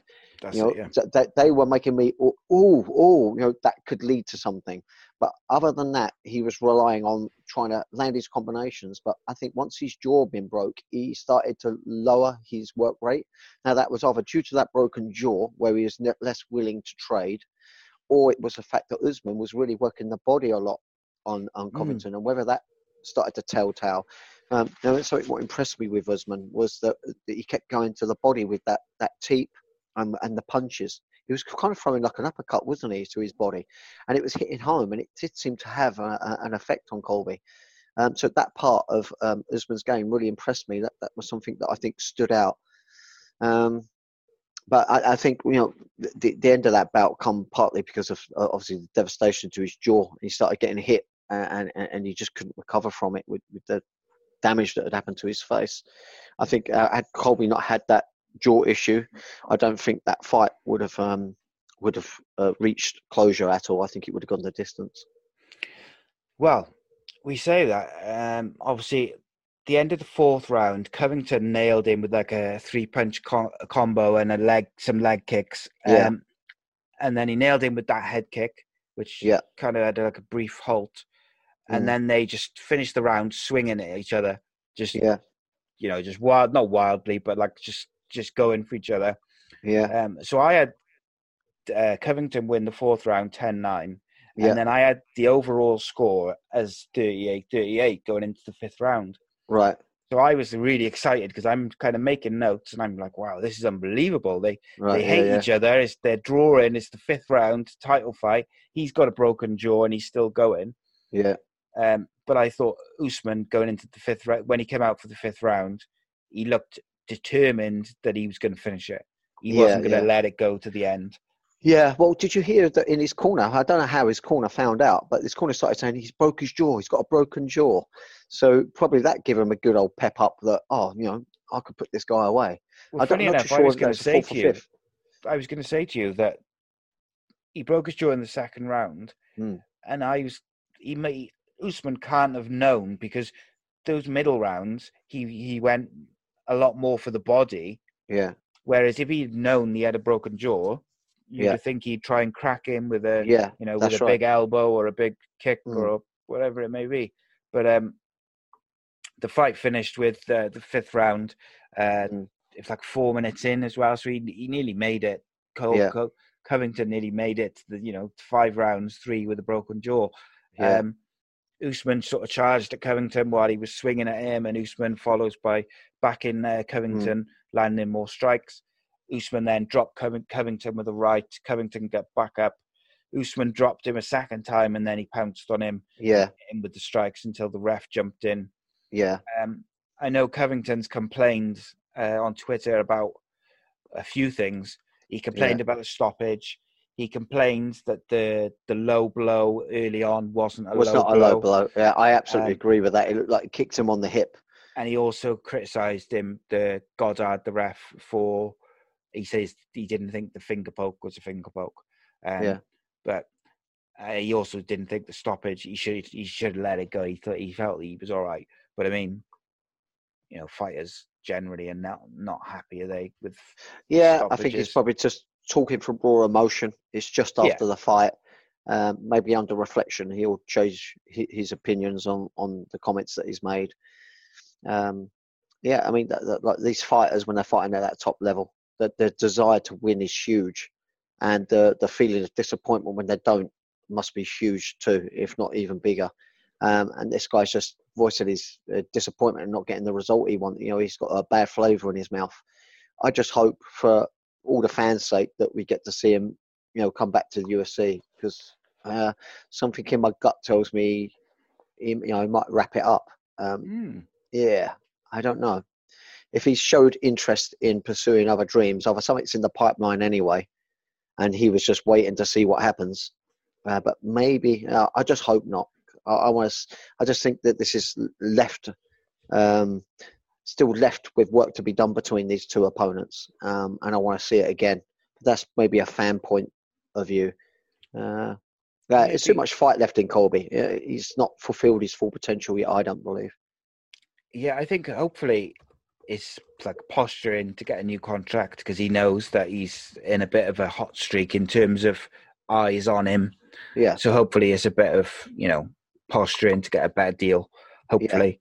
Because I agree, I think he's got a lot to, to offer the UFC as company and, and the MMA generally, you know, I think there is potential there for big fights, whether it's Yeah. this, a rematch of this, or, you know, other fights, there's fights there. Yeah. Um, Yeah. And it'd be a shame if he packed, because he's not, uh, you know, he's not old, is he? How old's Colby Covington? I don't Uh, think I'm he's, sure um, what ages. But um, yeah, overall, good show. Yes, really good show. Some awesome matchups, some surprises. Um, yeah, I can't wait for for future ones. next It just excite, excites my bones. It really does. Yeah, um, 31, Colby Covington is. So um, Thirty-one, yeah. It's an interesting, uh, it's an interesting one. Um, Yeah. Okay, so uh, that's the show. We got a couple of questions for you, so we'll uh, let's finish off with some questions. Okay.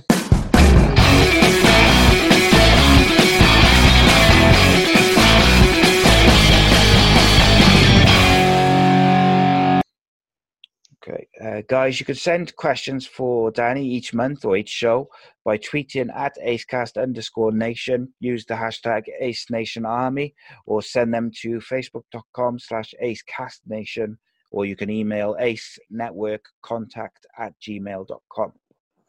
So let's have a look what we have got. Uh, what do you think about Conor versus Cowboy and Tony Ferguson versus Khabib, with the winners facing each other and the losers facing each other? How do you see the fights going as well? Right. Hmm. Well, um, I think because Conor McGregor's fighting at seven, uh, 170, um, I, am going to have. I want him to win because, I, like I say, I'm a big fan of him. I, I, think he's been great for the sport, but I'm also a massive fan of, of Cowboy. So you know, I, I'm, I love both these characters. I love them both and respect them both as fighters. But I think for the fact that it's done at 170, um, I'm going to say that Cowboy's going to have the more rounded tools. Now, Cowboy, although he's got really good wrestling and ground, he always chooses to strike on the feet. If he's a smart guy, um, he could choose to take this to the ground. Um, and, and, he, and he's got good cardio. He's always in super, super good shape. Whereas Conor's cardio has always been a little suspect. And is it really going to be that amazing being in that, that heavy? It just means that he doesn't have to run that weight off, right? So that yeah. concerns me a little bit regards, you know, what, what's Conor's mindset? You know, is he wanting to, to train where he's really comfortable and after weight cut?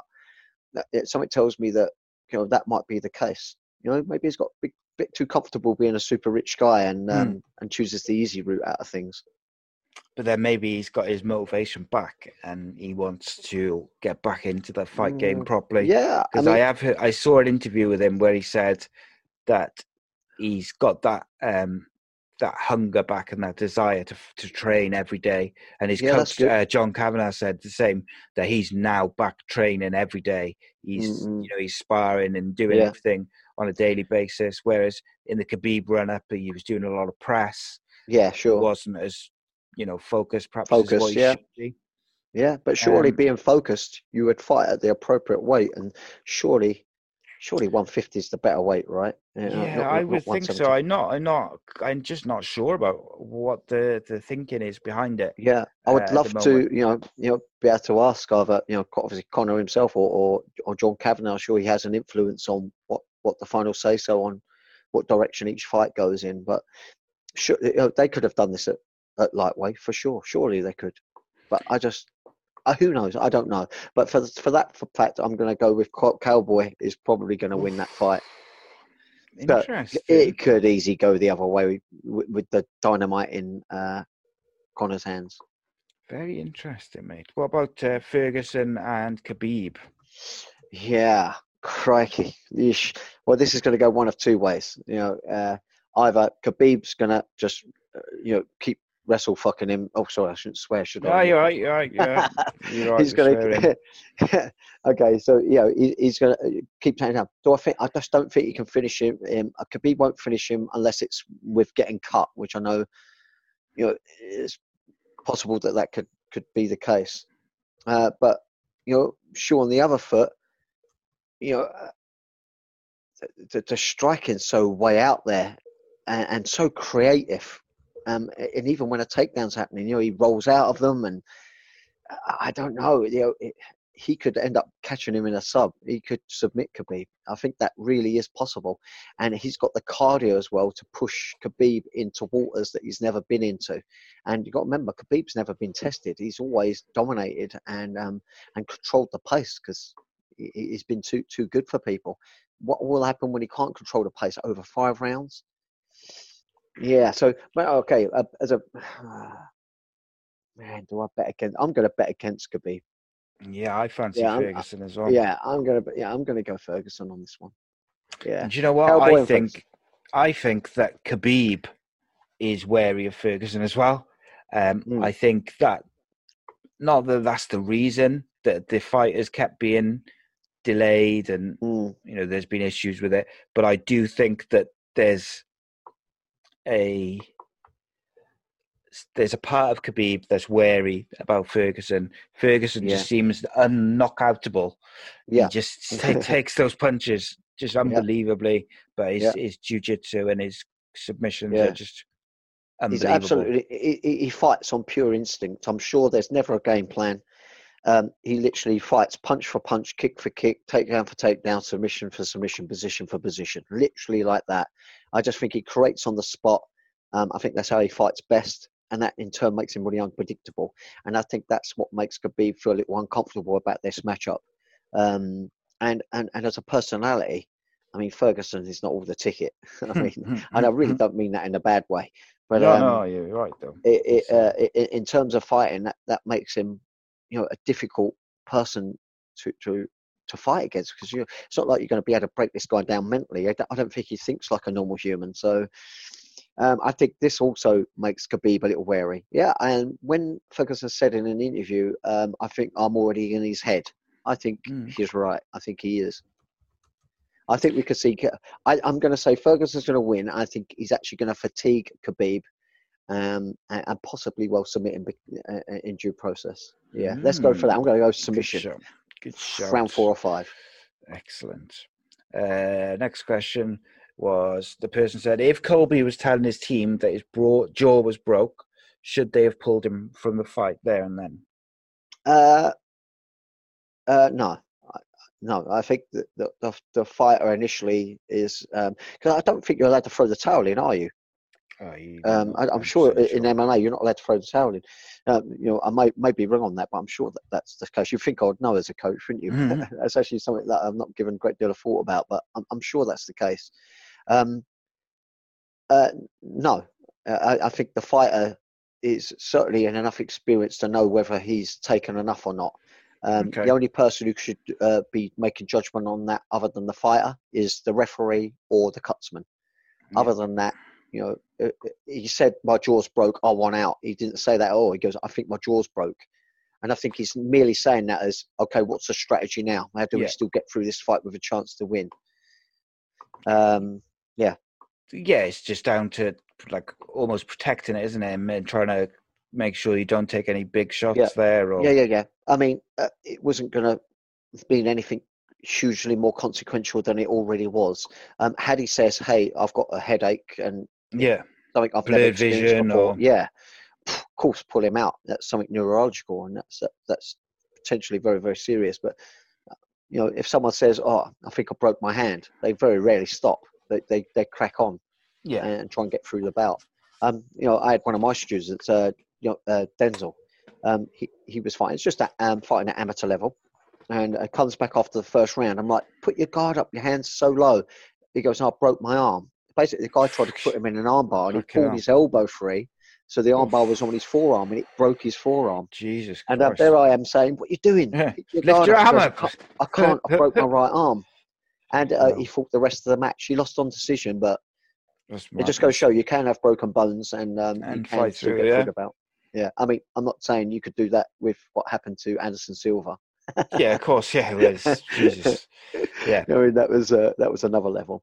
But yeah, I know you mean, like broken hands and stuff which Yeah. doesn't affect the way you can stand or Yeah, yeah. function.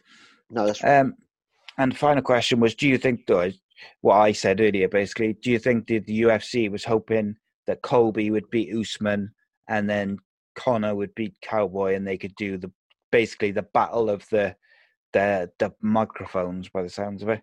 Yeah. Uh, no, I don't think so. I don't think there was anything in that. I think, yeah, I don't think UFC are into the. Oh, I hope they win. I I hope he wins because it's going to create this. And, yeah, I just, I don't, I don't think it's. Uh, it was down to that at all.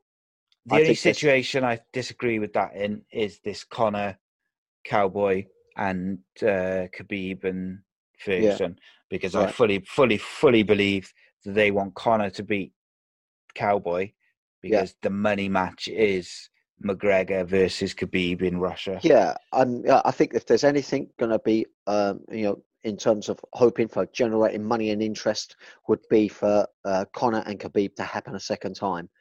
Um, and the only way that's going to happen is if he beats Cowboy and um, and Khabib beats Ferguson.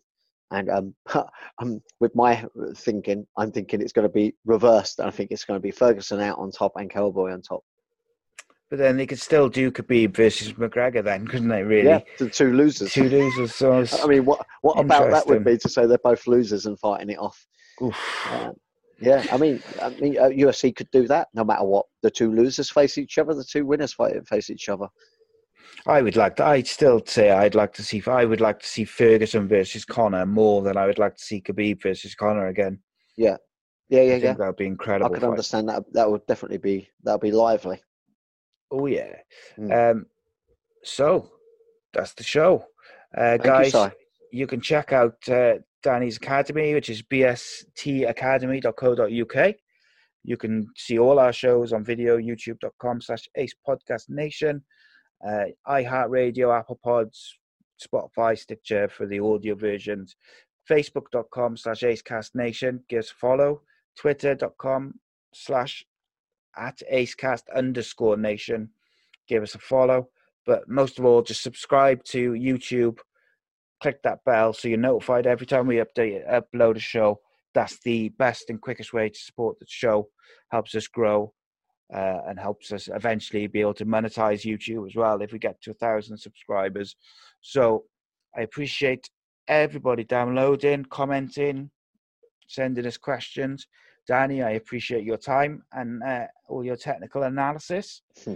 Uh, we'll be back definitely for UFC 246, which is Conor versus Cowboy on uh, the July the 18th. But we're also uh, planning, hopefully, to do the UFC Fight Night, which is January 26th, which is always the week week after, by the looks of it. Um, but we'll have to sort out whether Danny's available and stuff with that. Hopefully, he is. I think. But Should um, be good. Yeah, Brett Johns is uh, the co-main event there, so I'm quite looking forward to that. Yeah. Danny, anything to add before we go, mate? Uh, just big thank you, Si. I know you thanked me, but this is always a pleasure for me. Um, yeah, it's great to be able to talk about something that I love, and um, I know know you love it too. So you know that's great. We have great conversation. Always look forward to it. And for those who do take time out to listen, thank you also. And you know, push it out there to other people. Let them know that this podcast takes place, and uh, let's get a bigger audience. Indeed. Tell your friends, tell their friends, share it, comment on it. The best, the best way to uh, to grow is for subscriptions on YouTube, comments on the videos and the shows, and reviews on iTunes and stuff like that. But the the numbers are growing steadily all the time, and uh, very grateful. And we'll uh, see you. I'll see you next Tuesday, Monday, Wednesday, Friday every week. But uh, me and Danny will be back 19th of January to review Conor versus Cowboy. Cheers, guys.